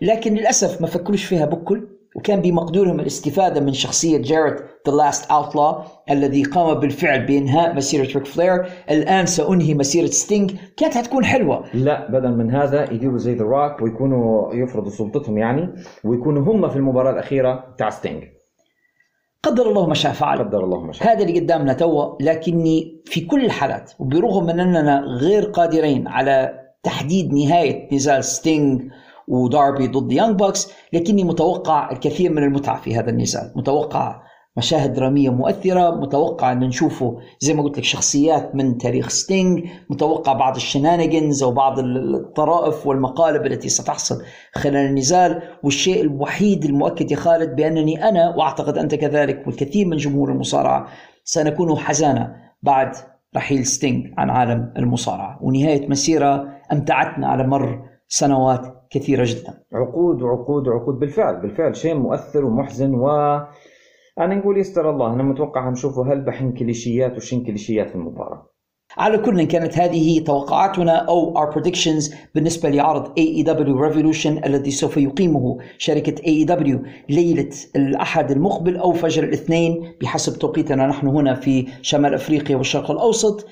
سنكون في المتابعة أنا وأنت يا خالد وبعد أن نشاهد العرض بإذن الله ستكون لنا حلقة نقدم فيها تحليلنا لذلك العرض الذي أتمنى أن يكون مسليا. فأنا وأنت بإذن الله سوف نكون في الموعد. بإذن الله.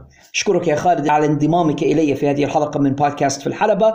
نورنا بك نو no بروبلم أما أنتم أعزائنا المستمعين ففاصل ثم نواصل تقديم هذه الحلقة من بودكاست في الحلبة فلا تذهبوا بعيدا. فاصل ونواصل.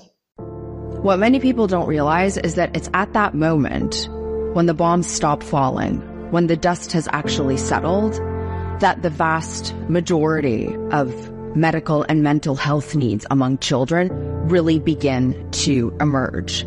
And that is the moment that we need to be ready for, especially when it comes to Gaza. We're not able to get in there right now. We don't know what we're going to see. We don't know what we're going to find. We don't really know what to expect. But we do know that there is one thing that is potentially worse than what Gaza's children are going through right now. And that would be that if at the moment that we are able to access them to provide them with everything it is that they need, we're not ready. And that's why we have to start positioning ourselves right now, today. ورجعنا لكم أعزائنا المستمعين وحلقة هذا الأسبوع من بودكاست في الحلبة In the Ring Where It Matters والتي استمعنا إلى صوتها في الإعلان الذي قمت ببثه على أسماعكم آنفة هي أروى ديم رئيسة منظمة إنارة للمعونة والإغاثة الإنسانية. هذه المنظمة التي عملت في الكثير من دول العالم التي تعرضت إلى كوارث طبيعية وإلى نكبات وتحاول الآن العمل داخل قطاع غزة المنكوب.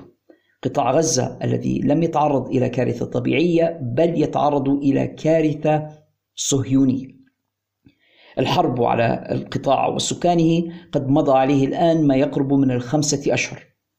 صعد فيها ما يزيد عن ثلاثين ألف شهيد. ودخلت الحرب في طور قد فاق حتى الإبادة الجماعية ودخل في طور التجويع المتعمد لسكان القطاع الذين لم يعودوا يجدون ما يأكلونه وما يسدون به رمقهم. أصبح البعض منهم يأكل من علف الحيوانات بل أن البعض منهم قد لجأ إلى أكل الخيول والحمير والقطط والكلاب. هذا الوضع الكارثي الذي يواجهه القطاع وسط صمت عالمي مريب ورهيب. منظمة إنارة الآن تحاول تجميع أموال من أجل تقديم ما يستطيعون من مساعدات لسكان القطاع تتمثل في الغذاء والكساء والدواء. يحاولون توفير خيام وملابس شتوية وبطاطين وأدوية وغير ذلك، كما يقومون بإيفاد طواقم طبية لمساعدة الناس داخل القطاع وإخراج بعض المصابين الذين يتمكنون من إخراجهم من أجل أن يتم علاجهم في بلدان أخرى. وضعت المنظمة لنفسها هدفا مبدئيا هو تجميع مبلغ 2 مليون دولار. وهذا المبلغ لا يعد شيئا قياسا بالأموال الكبيرة التي تنفق على أشياء تافهة لا طائل من ورائها من أمثلتها فقط ما تكلمنا عنه في بداية هذه الحلقة مايك تايسون وجلبه إلى مدينة بنغازي. فندائي للذين يستطيعون المساهمة في هذه الحملة عبر الدفع من خلال الوسائل الإلكترونية. سوف أترك لكم في وصف هذه الحلقة رابطا إلى موقع المنظمة ويمكنكم من هناك التبرع بما تستطيعون من أموال قلت أم كثرت. لا تستهينوا بشيء تستطيعون أن تفعلوه ولا تحقرن من المعروف شيئا. قد يكون مبلغا بسيطا ولكنه قد يساهم في رفع المعاناة عن طفل مريض أو إنسان جائع أو فقير. افعلوا ذلك ولا تترددوا والله في عون العبد ما دام العبد في عون أخيه وراه يا مستمعية هذا الأمر لم يعد صدقة أو تفضل هذا واجب علينا. إن لم يكن في مقدورنا أن نقف مع إخواننا بأجسادنا هناك فلا أقل من أن نقدم لهم ما يسدون به رمقهم سيما وشهر رمضان المبارك على الأبواب. ولا تقتصر مساعدتنا لقطاع غزة على مجرد إرسال الأموال والمساعدات. فقط مع أن هذا دور مهم ولكن كذلك علينا أن ندعو لهم. وهذا سلاح المؤمن. أرفع أيديكم في جميع الأوقات التي يفترض أنها ساعات استجابة وفي جميع الصلوات. دعينا الله أن يرفع عنهم هذا البلاء وأن ينصرهم على عدوهم وأن يشفي مرضاهم ومصابيهم وأن يطعمهم وأن يسقيهم وأن يرزقهم وأن يحل الأمن والسلام في بلادهم. دور آخر مهم نستطيع القيام به هو أن نقاطع السلع وبضائع ومنتجات الشركات التي تساهم في مساعدة العدو. وما أكثرهم للأسف وينتشرون في جميع بلداننا العربية والإسلامية بيبسي كولا ما بيبسي كولا ما كوكا كولا ما ستاربكس ما ماكدونالدز ما كل هذه الأشياء معروف بأنها تساهم في مساعدة العدو الصهيوني قاطعوها دعوها تفسد على أرفف المحلات والدكاكين. عاقبوا أولئك التجار الحمقى الذين يقومون بجلبها. عندما تفسد فوق الأرفف سوف يعلمون بأن الناس لم يعودوا راغبين في شرائها وسيكفون عن شرائها. ولكن هذه الطريقة هي التي تؤلم العدو لأن العدو لا يفهم إلا لغة واحدة هي لغة الأموال عندما نضربه في محفظته عندما نحرمه من تلك الأموال الكثيرة التي يجنيها من بلداننا للأسف. بلداننا التي تمنحهم هذه الأموال في سبيل شراء هذه القاذورات. عندما نتوقف عن شرائها سوف يعاقبهم ذلك وستكون أقوى رسالة. فالمقاطعة سلاح مهم جدا. ولا تستمعوا إلى أولئك الذين يثبطونكم ويقولون لكم بأن المقاطعة لا تفيد ولا تنفع.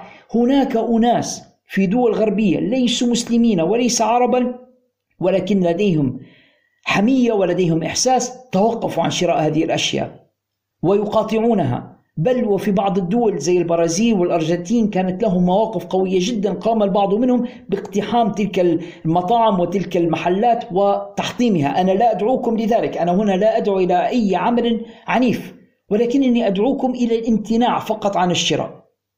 امتنعوا عن شراء تلك الأشياء لكي يشعر الذين يقومون ببيعها بأن هذا خطأ لأنهم لن يفهموا إلا بهذه الطريقة.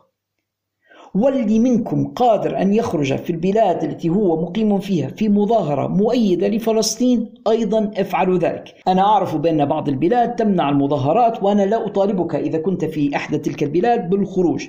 ولكن إن كنت في بلد يسمح لك بالخروج والمظاهرة في مثل تلك المظاهرات فافعل. بارك الله فيك. اخرج في تلك المظاهرات وأيد شعبنا الفلسطيني ولو بصوتك. لنكثر من سواد المسلمين ليرى العالم بأننا كمسلمين وكعرب نعترض على هذا الذي يجري. أما أن نجلس هكذا أكثر من مليار مسلم أكثر من 200 مليون عربي نجلس نتفرج هكذا كالثكالة كالحزانة والصهاينة يقتلون إخواننا ونحن لا نفعل شيئا فهذا لعمري ما لا يليق. واللي منكم سيستمع إلى صوت هذا ويهز رأسه قائلا فعلا كلام جميل وسيقوم به غيري. لا أنا أكلمك أنت.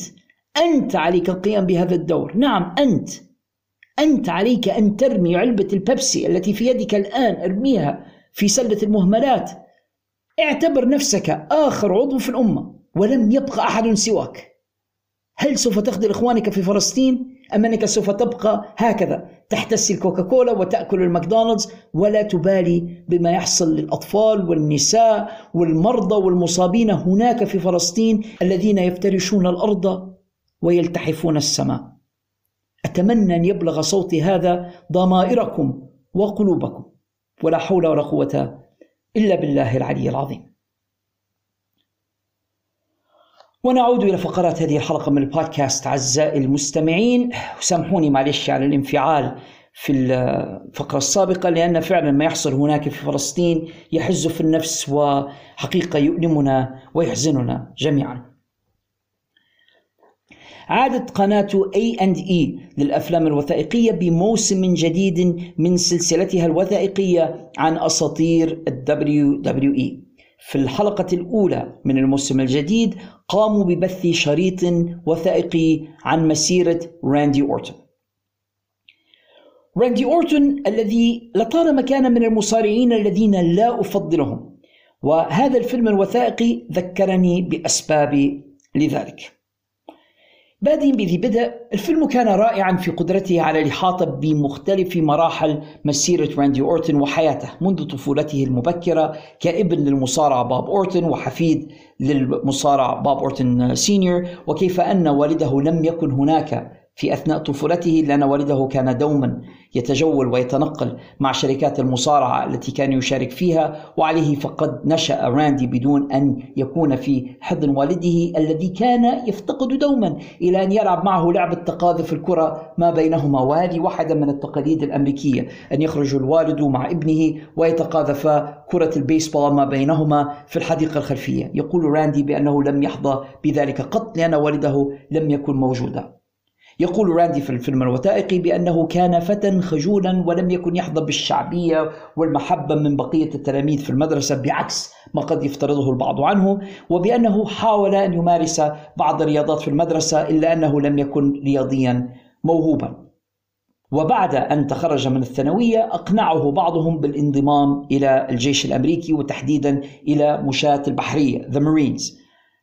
وقام بالتوقيع على وثيقة الانضمام إلى the Marines وتطوع وذهب إلى معسكرهم في كاليفورنيا إلا أنه بعد ذلك بقليل اكتشف بأن حياة الجندية لا تناسبه وبأنه كان غير موافق على الكثير من الممارسات السيئة التي يمارسها الضباط ضد الجنود المستجدين وطريقة تدنيب المستجدين والقصف عليهم وبأن هذا لم يكن مناسبا لراندي فطلب أن يترك الجندية. إلا أن الضباط هناك أخبروه بأنه قد وقع مع الحكومة الأمريكية وبأن ليس من حقه المغادرة. وهذا الأمر هو الذي دفعه إلى الهروب من المعسكر. إلا أنه قد تم إلقاء القبض عليه بعد ذلك وإيداعه السجن. وبعد أن قضى فترة في السجن قامت البحرية الأمريكية بتسريح راندي أورتون يخرج راندي أورتون من السجن ومن الجندية ليجد نفسه عاطلا عن العمل غير قادر على الحصول على أي عمل مرموق فيبدأ في العمل بإحدى محطات التزود بالوقود وفي أوقات فراغه كان يشاهد مصارعة المحترفين في فترة الذروة فترة حرب ليالي الاثنين فبدأ يتساءل ربما بمقدوري القيام بذلك. والدي كان في هذا المجال وربما يستطيع أن يكلم لي أحد لكي يتحصل على وظيفة. وبالفعل يطلب راندي أورتون من والده أن يكلم أصدقائه في WWF في ذلك الوقت. يذهب راندي لإجراء آه، مقابلة شخصية مع فينس ماكمان ومع بروس بريتشارد اللذين يعجبان بشكله ويعتقدان بأنه ربما نستطيع أن نخرج منه شيئا ولكنه بحاجة إلى الكثير من العمل. فقاما بوضعه في شركة أوهايو فالي رسلينج أو أو في دبليو أو في دبليو كانت المنطقة التطويرية التي يقوم فيها ال WWE بتنشئة نجوم المستقبل. وكان مع راندي أورتن في نفس الدفعة مجموعة من الأساطير المستقبليين. كان معه براك ليزنر جون سينا شيلدن بنجامين وديف باتيستا فيجد راندي نفسه مع هذه الدفعة من الوحوش. ورويدا رويدا بالتدريج بدأ راندي أورتن يتطور في مجال مصارعة المحترفين حتى وصل إلى مستوى يسمح له بأن يكون من نجوم Ohio Valley Wrestling ومن ثم طالب به ذا دبليو دبليو لكي يكون عضوا في the main roster أو في الطاقم الرئيسي. وبالفعل بدأ راندي أورتن يظهر في ذا دبليو دبليو إف في ذلك الوقت main roster وبدأ يبرز على السطح كأحد النجوم المستقبليين والقادمين. يتكلم الفيلم عن بدايات راندي أورتن في WWE ومن ثم انضمامه إلى عصابة Evolution مع ريك فلير Triple H ديف باتيستا وهو كالفتى الشاب. داخل العصابة وصولا إلى القرار المستعجل بجعله بطلا لل WWE في وقت كان فيه أصغر بطل للشركة. هذا الجزء من الفيلم من وجهة نظري هو الأهم. حيث يتكلم راندي أورتن بلسانه عن أنه لم يكن مستعدا ليكون بطلا للعالم في ذلك الوقت من الناحية النفسية ومن ناحية النضج. نعم داخل الحلبة كان يبدو جيدا كان لديه اللوك كان لديه المقدرة على الأداء داخل الحلبة ولكنه كان شخصا غير ناضج كان سيء الخلق سيء التعامل مع الجمهور مع بقية زملائه كان نزقا متمردا مغرورا يقع في الكثير من المشاكل أصبح مدمنا على المسكنات وعلى المخدرات وعلى الكحول برغم صغر سنه في ذلك الوقت ووجد نفسه فجأة منغمسا في حياة الليل وفي مشاكل كثيرة جدا.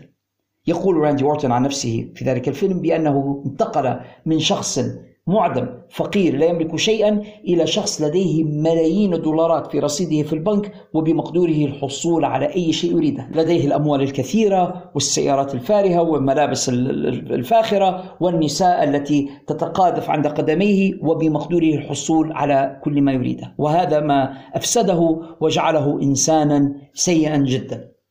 وصولا إلى أن ذا دبليو دبليو قام بإيقافه عن المصارعة بسبب ضبطه متلبسا بتعاطي المخدرات والمواد الممنوعة عدة مرات وهذا الأمر ما جعل راندي أورتن ينتبه إلى أن ما يفعله غير صحيح. في إحدى المرات كان قد أخذ جرعة زائدة ودخل في آه، غرفة الإنعاش في المستشفى وكاد أن يموت. كل هذا ساهم في إيقاظ راندي أورتن من المسيرة السيئة التي كان يمضي فيها.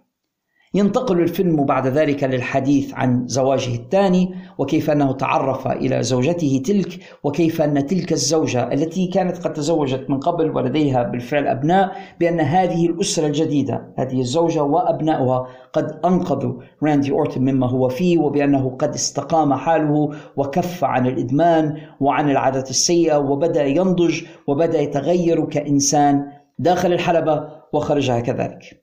ينتقل الفيلم بعد ذلك للكلام عن الإصابات التي بدأ راندي أورتون يتعرض إليها وكيف أن هذه الإصابات أثرت على مسيرته في الحلبات وصولا إلى تلك الإصابة الكبيرة التي كان قد تعرض إليها في السنة الماضية. وكان هناك خطر أن يضطر للاعتزال لأنه لم يعد قادرا على الاستمرار.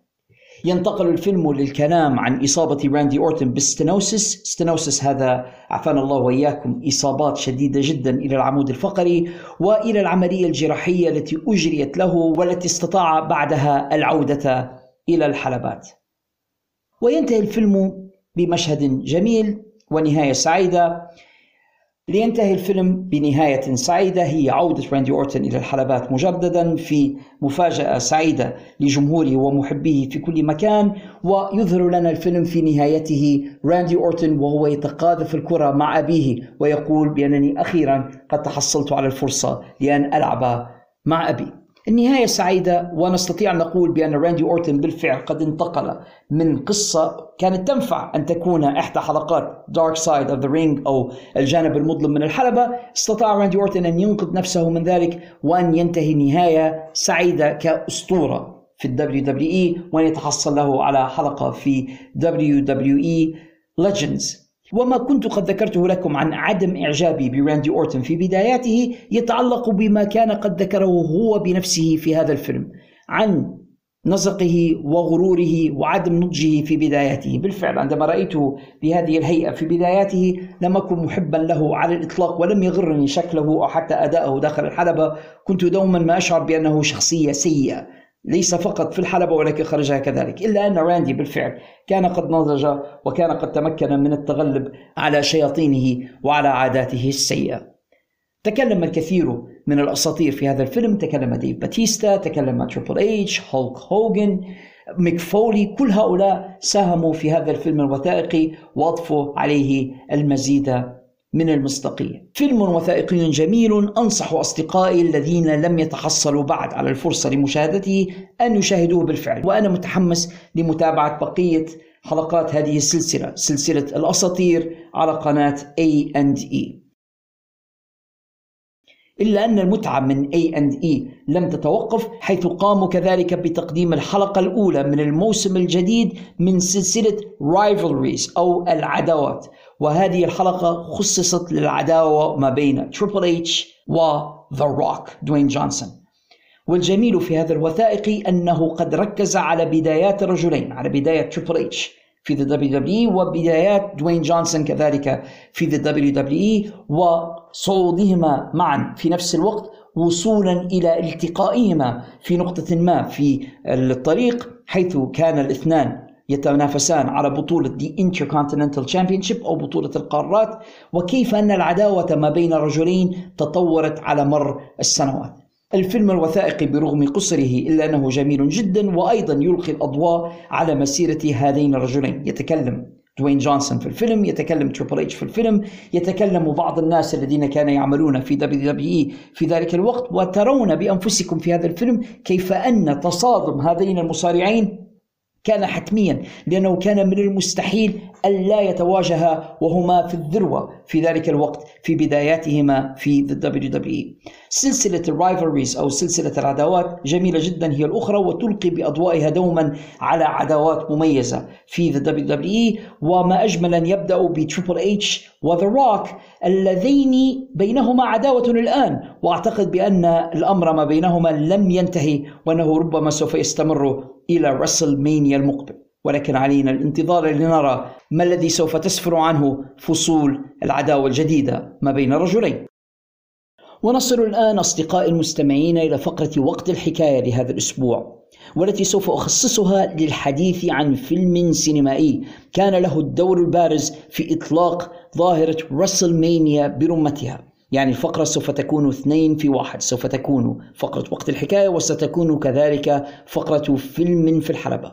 أما الفيلم الذي سوف نتكلم عنه فهو فيلم روكي ثلاثة الذي كنت قد تعرضت إليه في فقرة الأخبار في بداية هذه الحلقة سنتكلم في هذه الفقرة عن ذلك الفيلم وكيف كان له الأثر البارز في إطلاق ظاهرة رسلمانيا فما هي الحكاية؟ هذا ما سوف نتعرف إليه في فقرة وقت الحكاية لهذا الأسبوع Can I tell you guys a story?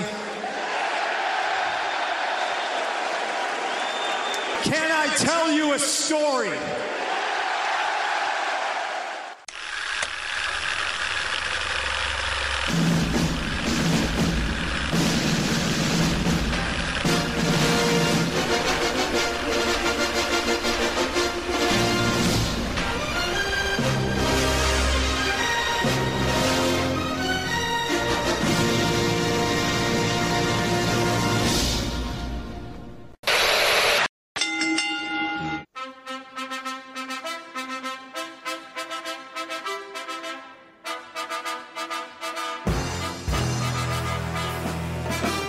وللحديث عن فيلم روكي ثلاثة لابد لنا من أن نتعرف إلى شخصية روكي التي ابتكرها الممثل والمؤلف الأمريكي سيلفستر ستالون والذي كان في بداياته ممثلا مغمورا يبحث له عن الفرصة في هوليوود إلا أن جميع المنتجين والمخرجين كانوا يحجمون عن التعامل معه بسبب شكله غير المألوف بالنسبة لنجوم هوليوود ولكنته الثقيلة.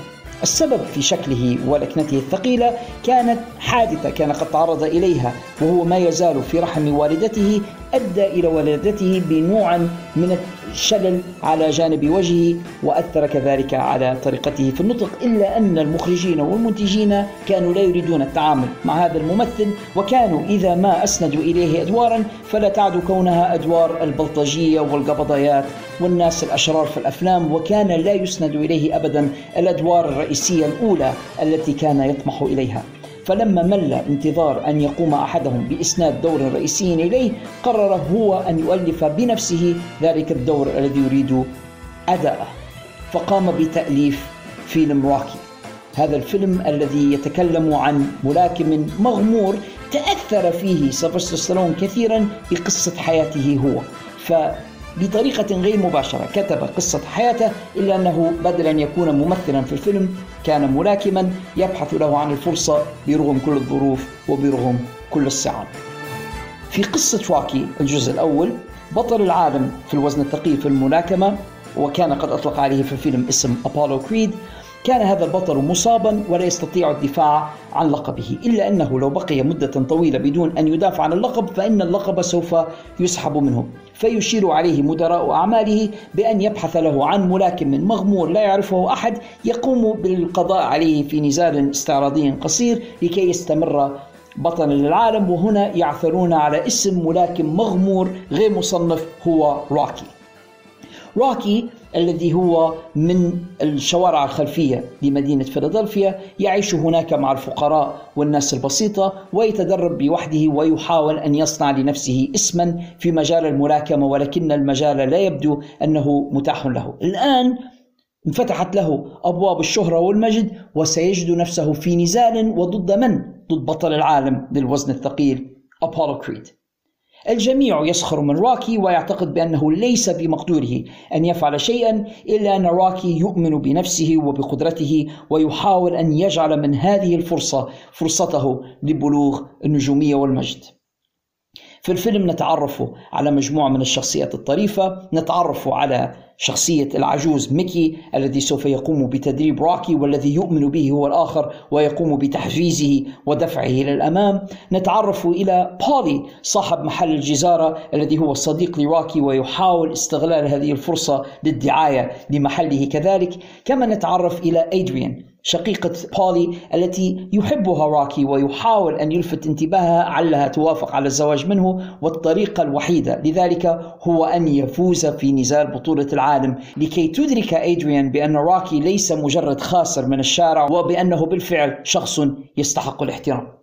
الفيلم جميل جدا. يحث الناس على الاجتهاد والمثابرة والعمل بجدية والإيمان بفرصتهم وعدم السماح للظروف بالتغلب عليهم. ولا أخفيكم بأن هذه السلسلة من الأفلام روكي خصوصا الجزء الأول والثاني والثالث كانت من المحفزات العظيمة جدا لي في شبابي المبكر ولكثير من الناس من جيلي وحتى قبلنا الذين شاهدوا هذه الأفلام ودفعتهم إلى العمل وإلى المثابرة كل في مجاله الطالب في دراسته الرياضي في المجال الذي يمارسه وهكذا. الرسالة التي كانت تبعثها أفلام راكي كانت رسالة إيجابية وجميلة جدا. وهي أفلام تخلو من الألفاظ النابية أو من المشاهد الخادشة أو من الفحش أو أو مجرد فيلم رياضي جميل جدا يتكلم عن رياضي يبذل جهده من أجل الوصول إلى القمة. في مشهد الذروة من الجزء الأول من السلسلة يتواجه روكي وأبولو كريد. وبرغم تفاوت المستوى ما بين الملاكمين وبرغم قوة أبولو الذي تمكن في كل مرة من إسقاط روكي على الأرض إلا أن روكي يفاجئ أبولو بالقيام من جديد والوقوف في وجهه وعدم الاستسلام. ويستمر روكي مع أبولو لمدة 15 جولة يرفض فيها الاستسلام بالرغم من أنه يتلقى طريحة في الجزء الأول ويضربه أبولو بكل ما لديه من قوة ومن مهارة ومن قدرات إلا أن راكي يرفض الاستسلام ويرفض السقوط يقوم في كل مرة حتى أن أبولو نفسه احترم راكي بسبب صموده الأسطوري أمامه. ويخسر روكي النزال في الجزء الأول إلا أنه يحرز احترام الجميع في العالم.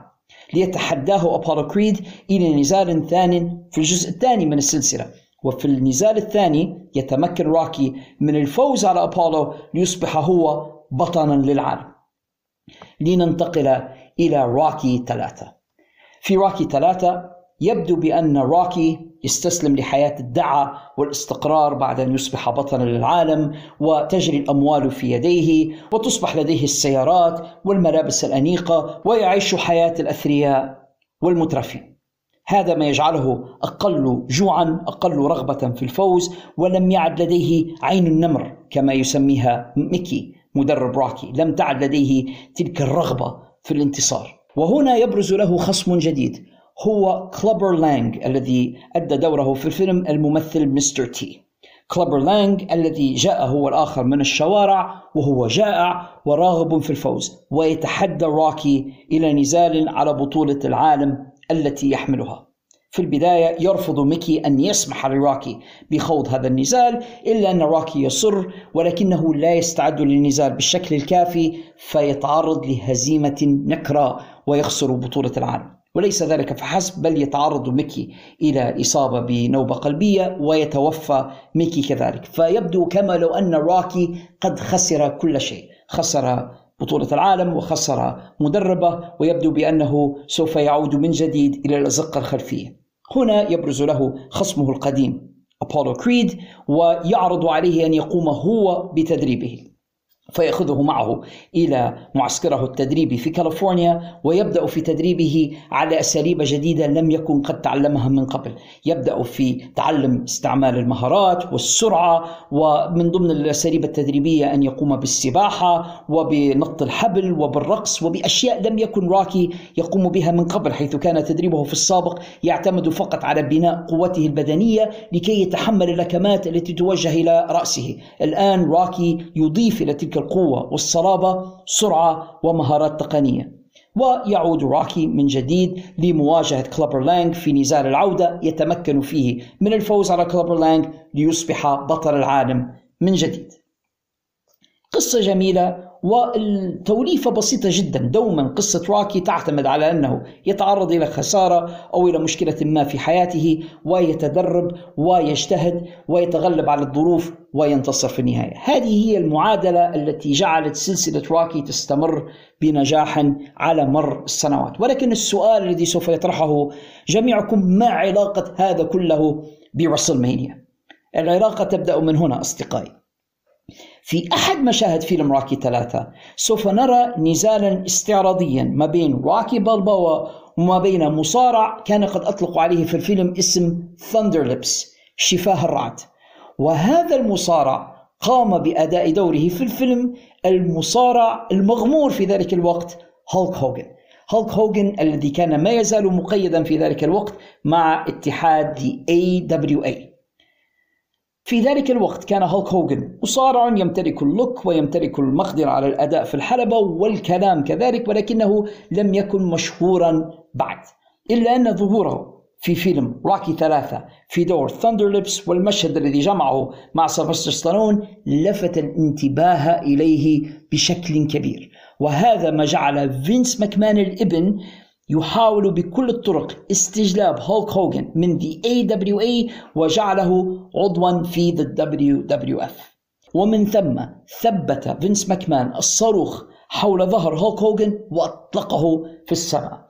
على ظهر هولك هوجن بنى فينس ماكمان the WWF ومن ظاهرة الهولكامانيا أو الهوسة بهولك هوجن التي انطلقت مع بدايات الثمانينات انطلقت ظاهرة رسلمانيا حيث بدأ هولك هوجن في مواجهة كبار خصومه هناك. إلا أن شهرة هولك هوجن وانطلاقة هولك هوجن ومعرفة الناس بمن هو هولك هوجن كل ذلك يعود الفضل فيه إلى سيلفستر ستالون الذي منح هولك هوجن الفرصة في الظهور في فيلمه روكي الجزء الثالث ومن ثم شوهد هولك هوجن أصبح معروفا فانطلق كنجم كبير في مجال المصارعة أصبح أكبر من The AWA الذي كان يعمل به انتقل إلى The WWF والباقي بعد ذلك كما يقولون تاريخ. فنستطيع أن نقول بأنه بشكل غير مباشر يعد سيلفستر ستالون. هو صاحب الفضل في إطلاق ظاهرة رسلمانيا هذه الظاهرة التي أصبحنا جميعا من المهتمين بها والذين ينتظرون الآن أحدث نسخة منه نسخة رسلمانيا 40 ونحاول جميعا فك أحجية ألغازه وأسراره وتخمين معا ما الذي سوف يكون عليه شكل القائمة الأخيرة لنزالاته كل هذا الذي نحن فيه الآن حصل بسبب تلك السلسلة من الأفلام روكي وبسبب سيلفستر ستالون وفيلم روكي ثلاثة.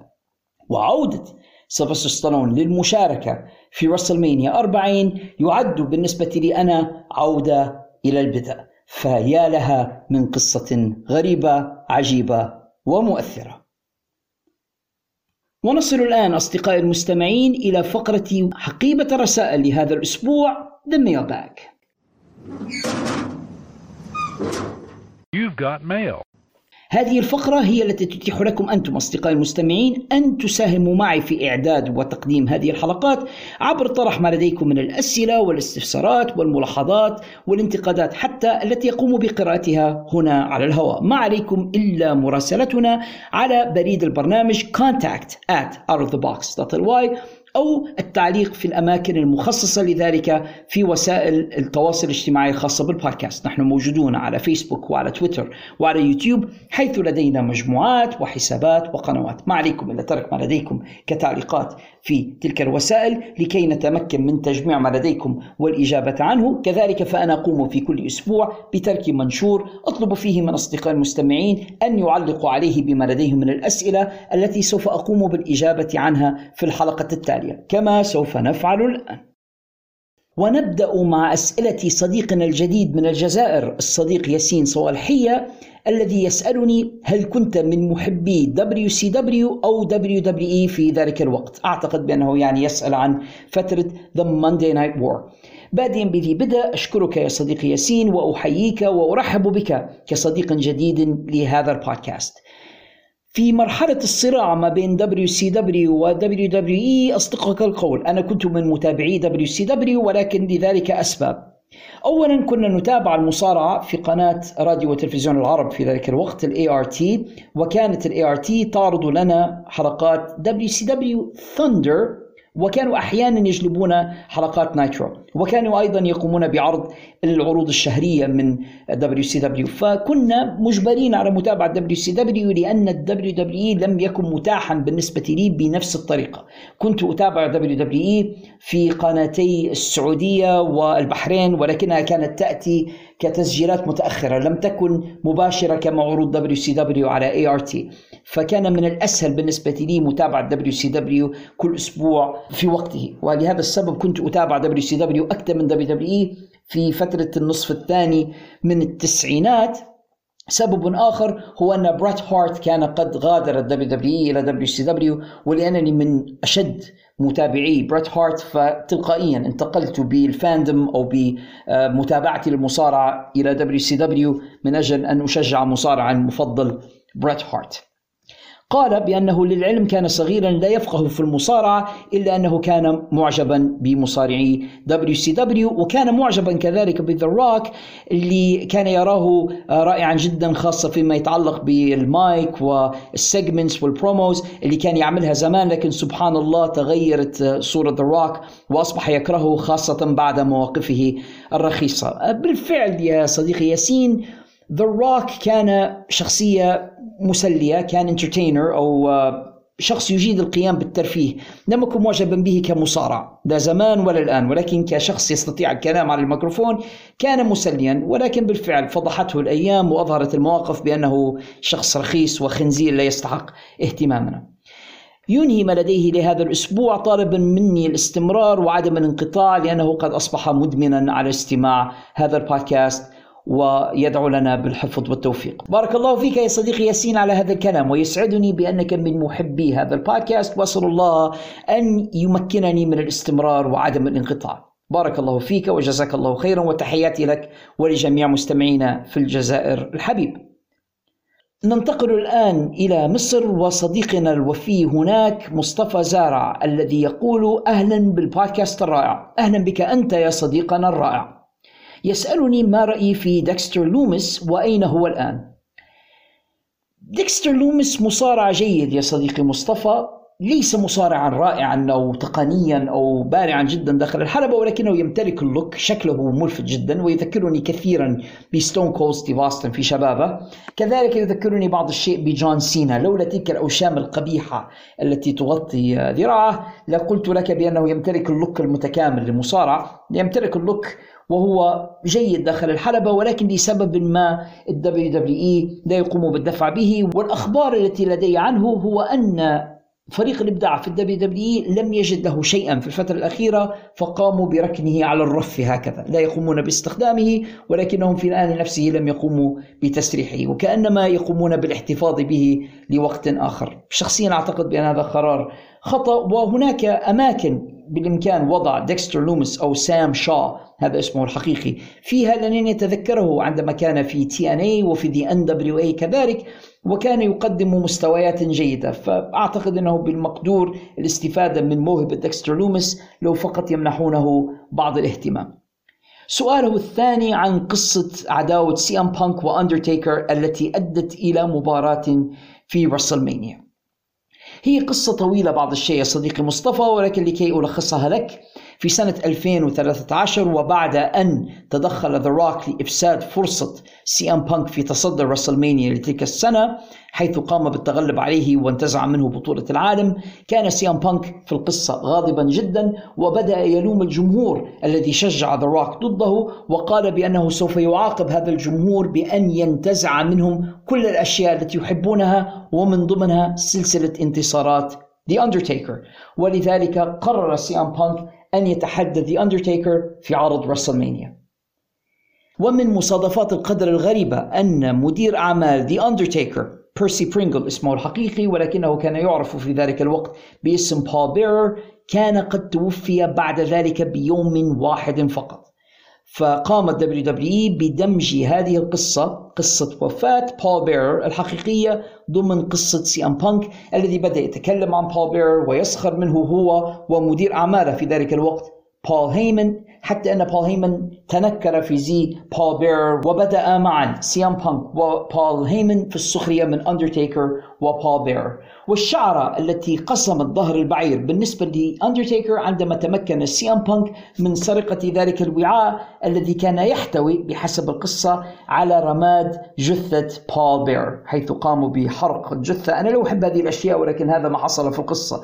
بحرق الجثة ووضع الرماد داخل ذلك الوعاء. في القصة أنا لا أقول بأن هذا قد حصل في الواقع. فقام سي ام بانك بسرقة ذلك الوعاء الوعاء السحري الذي كان بول بيرر يسيطر على اندرتيكر عن طريقها. استولى عليها سي ام بانك وفي القصة قام سي ام بانك بنثر ذلك الرماد. دخل الحلبة ولعب فيه في ذلك الرماد. وهذا ما أثار غضب The Undertaker وصولا إلى النزال الكبير ما بينهما في WrestleMania 29 وكان من أفضل نزالات أندرتيكر في رسلمانيا واعتقدنا لبعض الوقت بأن سيام بانك ربما يتمكن حتى من الفوز على أندرتيكر ذلك لم يحصل ولكن النزاع ما بينهما كان رائعا جدا. هذه القصة باختصار وإلا فإنني أعتقد بأن هذه القصة لوحدها تستحق فقرة من فقرات وقت الحكاية. أشكرك يا صديقي مصطفى على استماعك إلى البودكاست ووفائك له وأتمنى أن تستمر معنا صديقا وفيا. ننتقل الآن إلى سوريا وصديقنا هناك حمزة هيثم الذي يبدأ قائلا مرحبا بروف مرحبا بك أنت يا حمزة كيف حالك؟ يطرح الأسئلة الثلاثة التالية. الأول بالصدفة اكتشف أنه من زمان كان هناك اتحاد مصارعة اسمه The AWA ممكن تكلمنا عنه ولو باختصار. ممكن جدا يا صديقي حمزة وهذه الإجابة نستطيع دمجها مع إجابتنا لسؤال صديقنا حسين من الأسبوع الماضي الذي كان قد سألني عن مسيرة المصارع فيرنغانيا.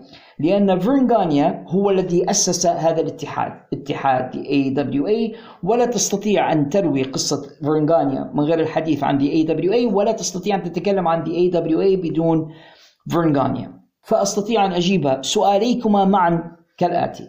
بالنسبة لفيرن غانيا نفسه هو كان مصارعا أولمبيا. في أربعينات القرن الماضي وبعد ذلك بدأ يزاول مصارعة المحترفين وانضم إلى NWA وكان المفترض أن يتحدى على بطولة NWA في ذلك الوقت ضد بطل العالم لو ثيز إلا أن NWA حرم فيرن غانيا من فرصته في أن يكون هو المتحدي على بطولة الاتحاد في ذلك الوقت. الأمر الذي أثار غضب فيرن غانيا فقام بتأسيس اتحاد موازي هو اتحاد AWA وانفصل به عن the NWA الكلام هذا كان في سنة 1960 في سنة 1960 انطلق هذا الاتحاد The AWA The American Wrestling Association وكان مقره في مدينة مينيابلس مينيسوتا. من الطرائف التي تروى أن شقيقي حازم من مواليد تلك المدينة وعشنا فيها فترة من الزمن. بل وأتيح لوالدي أن يشاهد بعض عروض The AWA أمامه هناك في الأرينا.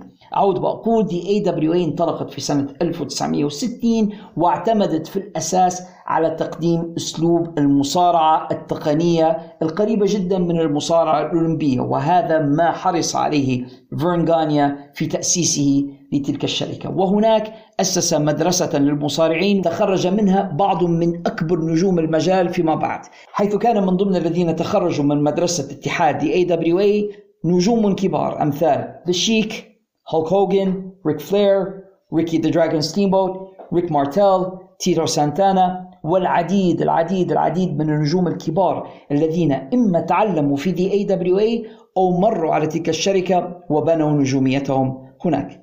استمر AWA من سنة 1960 إلى سنة 1990 وخلال تلك الثلاثين سنة كان ال AWA في فترة من الزمن يعد الاتحاد رقم واحد في الولايات المتحدة وفي بعض الأحيان الاتحاد رقم اثنين في منافسة شديدة مع the NWA إلا أن ظهور The WWF في بدايات الثمانينات تحت قيادة فينس ماكمان كان تهديدا كبيرا ل the AWA حيث بدأ فينس ماكمان في سرقة الكثير من النجوم من The AWA وكان منهم هوجن الذي تكلمنا عنه في فقرة وقت الحكاية بعد ظهوره في فيلم Rocky ثلاثة قام فينس ماكمان باستقطاب هولك هوجن كما قام باستقطاب مين جين اوكرلاند المذيع الذي كان مشهورا بإجراء اللقاءات مع المصارعين قام بجلب Bobby The Brain Heenan الكثير الكثير من الشخصيات الذين استقطبهم فينس ماكمان من دي اي دبليو اي والمشكلة في The AWA وهنا نعود إلى سؤال صديقنا حسين الذي كان قد سأل عن فيرن غانيا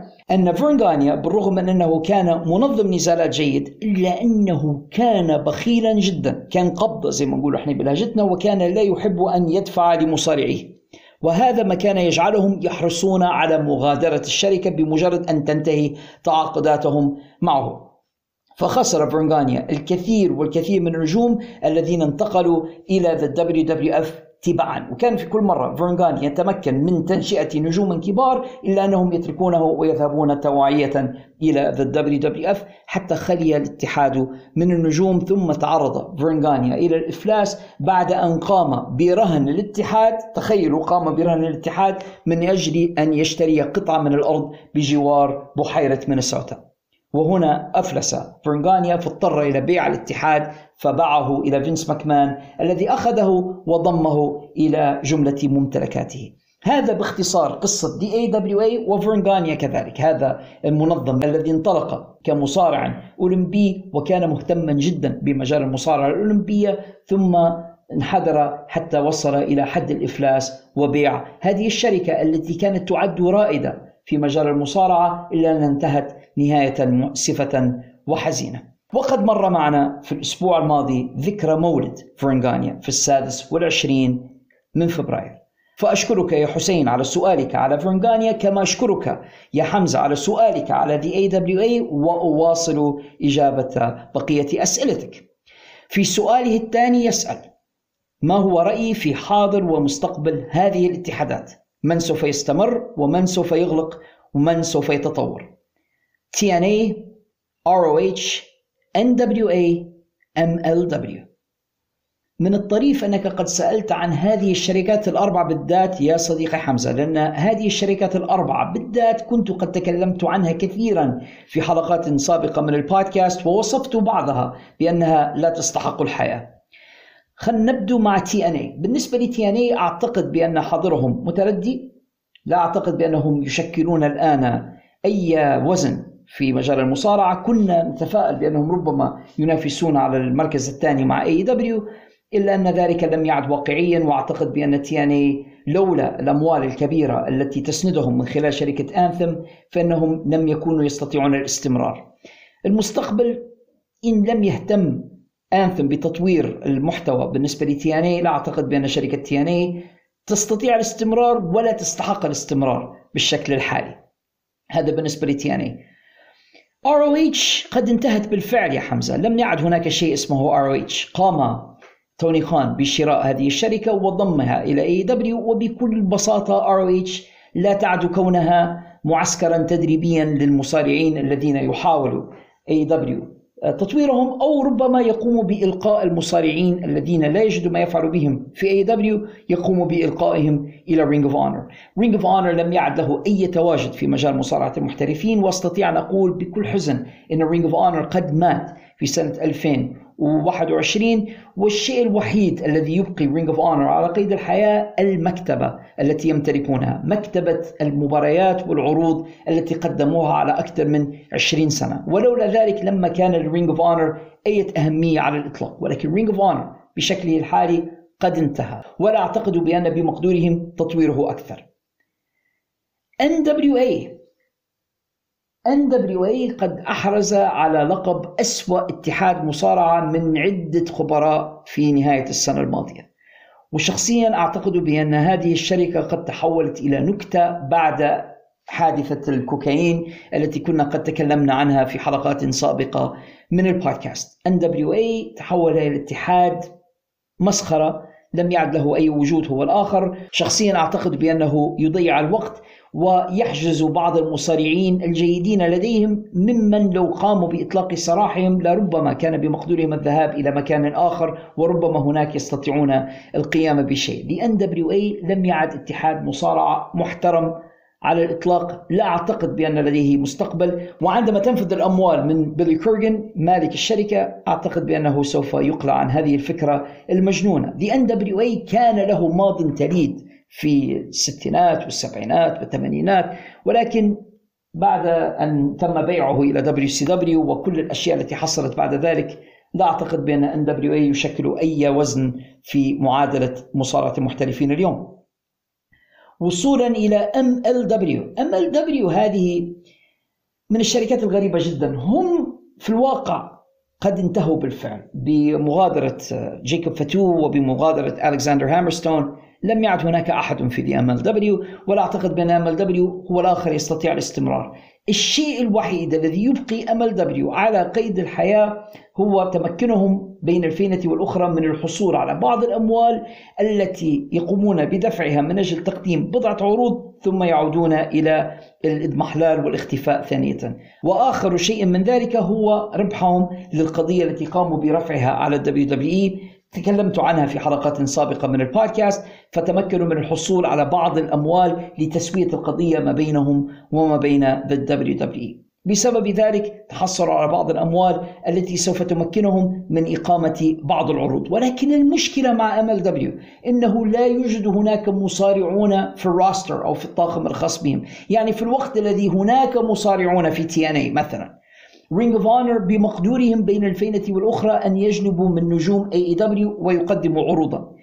إلا أن MLW ليس لديه roster أصلا. لا يوجد هناك أحد يريد العمل مع MLW باستثناء بعض المصارعين الذين تم حظرهم من الظهور في الاتحادات الكبيرة زي مثلا ألبرتو دل ريو أو ربما مارتي سكرول أو غير هؤلاء المكروهين والذين لديهم مشاكل في الشركات الثانية. فربما يستطيع MLW أن يستقطبهم لليلة واحدة أو لليلتين. ولكن كاتحاد مصارعة MLW قد انتهى وعندما تنفذ الأموال سوف يغلقون أبوابهم. والأمل الأخير ام ال دبليو وأن دبليو اي بالذات هو أن يندمجا معا. ربما لو اندمجا معا تحت إدارة تفهم بعض الشيء ربما كان بمقدورهم تقديم شيئا ما. ولكن هكذا كلنا على MLW شركة فاشلة NWA شركة فاشلة. TNA باقون على قيد الحياة بفضل أموال Anthem و Ring of Honor قد انتهت. هذا رأيي في هذه الشركات الأربعة. سؤاله الثالث من هم أشهر مدراء الأعمال في تاريخ المصارعة؟ وما هي وظيفة مدير الأعمال غير التحدث على الميكروفون نيابة عن المصارعة؟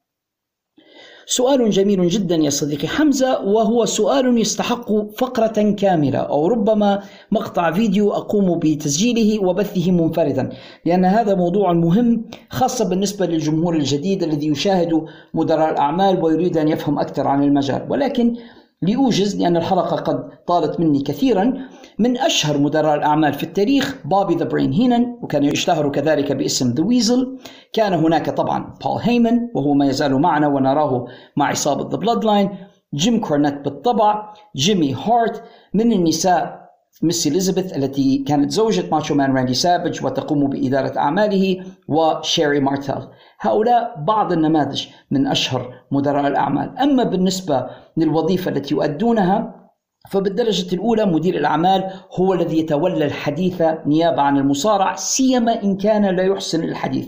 هناك بعض المصارعين الذين لديهم الشكل والقدرة على الأداء داخل الحلبة ولكنهم لا يتكلمون بشكل جيد وهنا يكون على مدير الأعمال أن يحل محلهم على الميكروفون. من أمثلة ذلك زمان براك ليزنر لم يكن متحدثا بارعا فكان بول هيمن يتولى الحديث نيابة عنه وهناك الكثير من النماذج الأخرى. ولكن بالإضافة إلى دور الكلام نيابة عن المصارعة أو محاولة جلب الكراهية للمصارعة. يعني يكون مدير الأعمال هيل يكون مدير الأعمال شريرا فيجلب الكراهية للمصارعين الذين يتولى إدارتهم. فبعض مدراء الأعمال خارج الحلبة كذلك يقوم برعاية شؤون ذلك المصارع والانتباه إلى صحته والعناية به. ومن أمثلة ذلك ما كان ما بين هولك هوجن وجيمي هارت. جيمي هارت كثيرا ما كان مديرا لأعمال هولك هوجن وبالإضافة إلى أنه مدير أعمال هولك هوجن في الحلبة إلا أنه يكون معه خارج الحلبة للاهتمام بصحته وبأدويته ومتابعة حالته الصحية وغذائه وفي كثير من الحالات يكون مدير الأعمال أشبه ما يكون بمربية للمصارع وهناك قصص كثيرة عن ذلك. فبعض ال managers كانوا أيضا عبارة عن مربية بالنسبة للمصارعين. أشكرك يا حمزة على رسالك هذه الأسئلة الجميلة والوجيهة في آن. وأتمنى ألا تبخل علينا بإرسال المزيد منها في فقرة حقيبة الرسائل. تحياتي لك ولأصدقائنا في سوريا الحبيبة. وننتقل إلى الأردن وصديقنا هناك محمد البويضين الذي يقول بعد التحيات القلبية والسلام التي نبادله إياها بالطبع هل ستكون سعيدا في حال أن شيمس واجه جونتر في WrestleMania وأخذ اللقب وأصبح بطلا لل Grand Slam؟ يعني أصبح بطل العالم و Intercontinental وال Tag Team. نعم ولا يا صديقي محمد. شيمس بالفعل يفتقد إلى هذا اللقب لقب ال Intercontinental Championship ونعم لو تمكن من الفوز على جونتر فإن هذا سوف يكون شيئا إيجابيا بالنسبة لشيمس ولكنني لا أعتقد بأن شيمس خاصة بعد غيابه عن الصورة كل هذه الفترة لا أعتقد بأنه هو الذي يستحق أن يفوز على جونتر الآن. جونتر وبعد فترة حمد اللقب الطويلة جدا هذه أتمنى أن يفوز عليه مصارع بحاجة إلى تلك المسحة. بحاجة بالفعل للفوز على أسطورة زي جونتر لينطلق ويصبح هو الآخر نجما كبيرا. وفي هذه الحالة وكما قلت في حلقات سابقة أتمنى أن يكون الذي يتمكن من الفوز على جونتر إما سامي زين ولا أخفيك أن سببي لذلك بالإضافة إلى إعجابي بسامي كمصارع ولكن سامي مسلم وعربي وأتمنى أن نراه في مكانة مرموقة فأتمنى أن يكون سامي هو الذي يفوز على جونتر وإن لم يكن فربما تشاد جيبل لأنه يذكرني كثيرا بكرت أنجل. أتمنى أن يكون أحد هذين المصارعين هو الذي يواجه ويفوز على جونتر ولكن شيمس ليس بحاجة إلى هذه الفرصة الآن. هذا من وجهة نظري. سؤاله الثاني كيف أرد على جماعة AEW عندما يتحدثون عن لغة الأرقام ويقولون بأن الاتحاد أبعد شيء عن الانهيار أو السقوط وأنه AEW في أوج ازدهاره ويدعمون هذه المقولة بأن العروض الأربع الكبار من خمسة وست سنوات آه، أصبحت تحرز أعداد حضور فوق الخمسين ألفا وأن WrestleMania بعظمتها بعد تقريبا عشرين سنة حتى أصبحت تغلق ملاعب كاملة. فالاتحاد في طريقه للقمة والاستمرار. من المبكر الحكم عليه الآن. بعض هذا الكلام صحيح يا محمد وبعضه خطأ. أما أن AEW بعيد عن السقوط والانهيار فلا. لا عندما تنظر إلى مستويات المشاهدة الأسبوعية وعندما تنظر إلى مبيعات التذاكر حتى بالنسبة لعروضهم المباشرة هناك تراجع كبير بالنسبة ل AEW والذين يقولون بأن هذا بعيد عن الواقع. هم في الواقع يسهرون فيما يبدو مع توني كان ومع سنوب دوغ ومات ريدل وبقية عصابة الحشاشين في الغرزة التي يجلسون بها. لا AEW ليست بعيدة عن الانهيار. AEW في الواقع قريبة جدا من الانهيار من واقع معدلات المشاهدة الأسبوعية لعروضهم التي لم يعد الكثيرون يهتمون بها أصلا. يعني عرض Rampage على سبيل المثال لم يعودوا يذكرون حتى أرقام المشاهدة لها لأنها أصبحت متدنية. Collision الذي كانوا يعتقدون بأنه سوف يكون المنقذ لهم انهار هو الآخر ولم يعد يجلب حتى أرقام تذكر. أما عرضهم الرئيسي داينامايت فيتراوح ما بين ال 750 ألفا و 800 ألف ولا يستطيعون تعدي هذا العدد إلا في مرات نادرة جدا. فبالنسبة لمعدلات المشاهدة هي منخفضة. مبيعات تذاكر عروضهم الأسبوعية متدنية هي الأخرى. نعم يتمكنون من بيع تذاكر بالنسبة لعروض ال pay-per-view ولكن ذلك لأنهم يذهبون إلى مناطق لم تشهد مصارعة منذ وقت طويل. فيكون الناس هناك لديهم نوع من الرغبة أو نوع من التعطش لمشاهدة مصارعة أمامهم ويشترون التذاكر. وأنا عندما أقول ذلك فأنا لا أبخسهم حقهم. هم يتمكنون في بعض الأحيان بالفعل من بيع التذاكر ولكن ذلك ليس العامل المؤثر الوحيد في الحكم على اتحاد مصارعة ما أنهم يبيعون تذاكر كثيرة. ولكن علينا أن ننظر إلى الصورة بأجملها لنرى بأن معظم الأخبار عن اي دبليو سلبية معظم الصحافة التي تتكلم عنهم تتكلم عنهم بالذم أو بالانتقاد والنجوم الكبار يهربون من هذه الشركة. فأنا شخصيا لا أعتقد بأنهم في طريقهم إلى الصعود. هل هم قريبون من الانهيار؟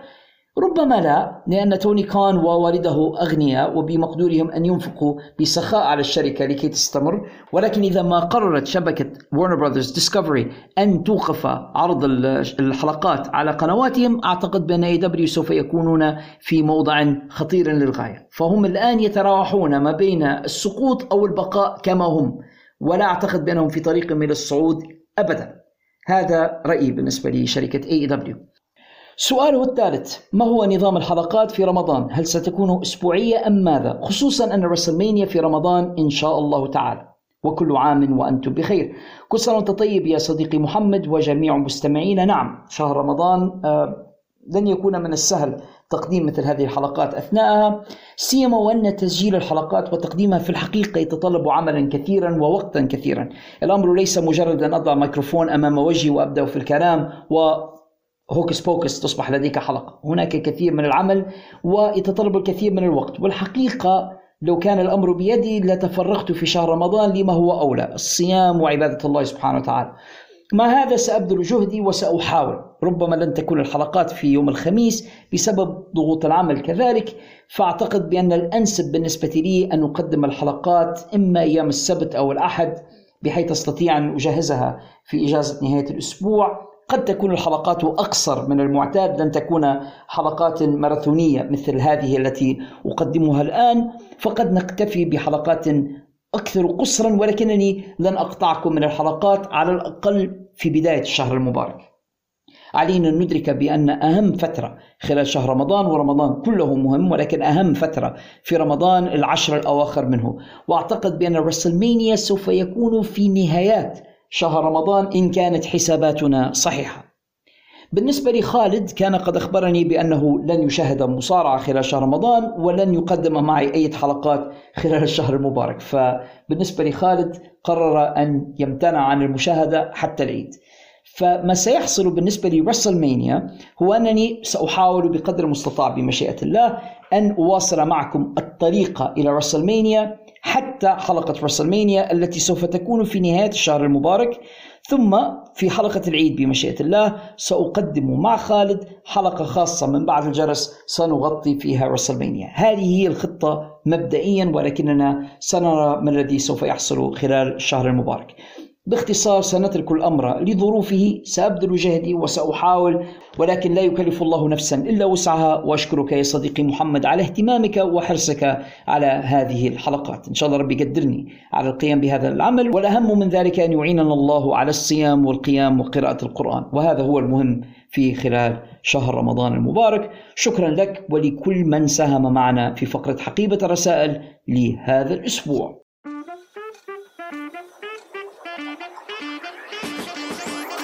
كان هذا ما لدي لهذه الحلقة أعزائي المستمعين. أتمنى في نهايتها أن تكونوا قد استمتعتم بالاستماع إليها بقدر استمتاعي أنا بإعدادها وتقديمها إليكم. إذا كان الأمر كذلك أتمنى أن تتكرموا علي بترك علامة الخمسة نجمات في الآبس والتطبيقات التي استمعتم إليها من خلالها. علامات الخمسة نجمات تلك تساعد هذا البودكاست كثيرا على النمو والانتشار والوصول إلى آفاق أبعد. إذا كنتوا تسمعوا فيها من خلال يوتيوب فما تنسوش تديروا like subscribe و share فعلوا جرس التنبيهات لكي تصلكم الإشعارات بالحلقات الجديدة أولا بأول. حدثوا أصدقائكم ومتابعيكم على وسائل التواصل الاجتماعي عنا واخبروهم بأنه ربما كانت هناك قنوات أخرى تتكلم عن مصارعة المحترفين ولكن المكان الأفضل والأكثر موثوقية لتلقي آخر الأخبار والمستجدات. وسماع أجمل القصص والحكايات من عالم مصارعة المحترفين المحموم والمجنون. هو هذا المكان. هنا في الحلبة. In the ring where it matters. Ooh, yeah dig it! ولن يجمعني بكم اللقاء في حلقات مقبلة من هذا البودكاست بمشيئة الله. نستودعكم الله الذي لا تضيع ودائعه. والسلام عليكم ورحمة الله وبركاته. كان معكم محدثكم ذا بروف على الشريف. إلى اللقاء.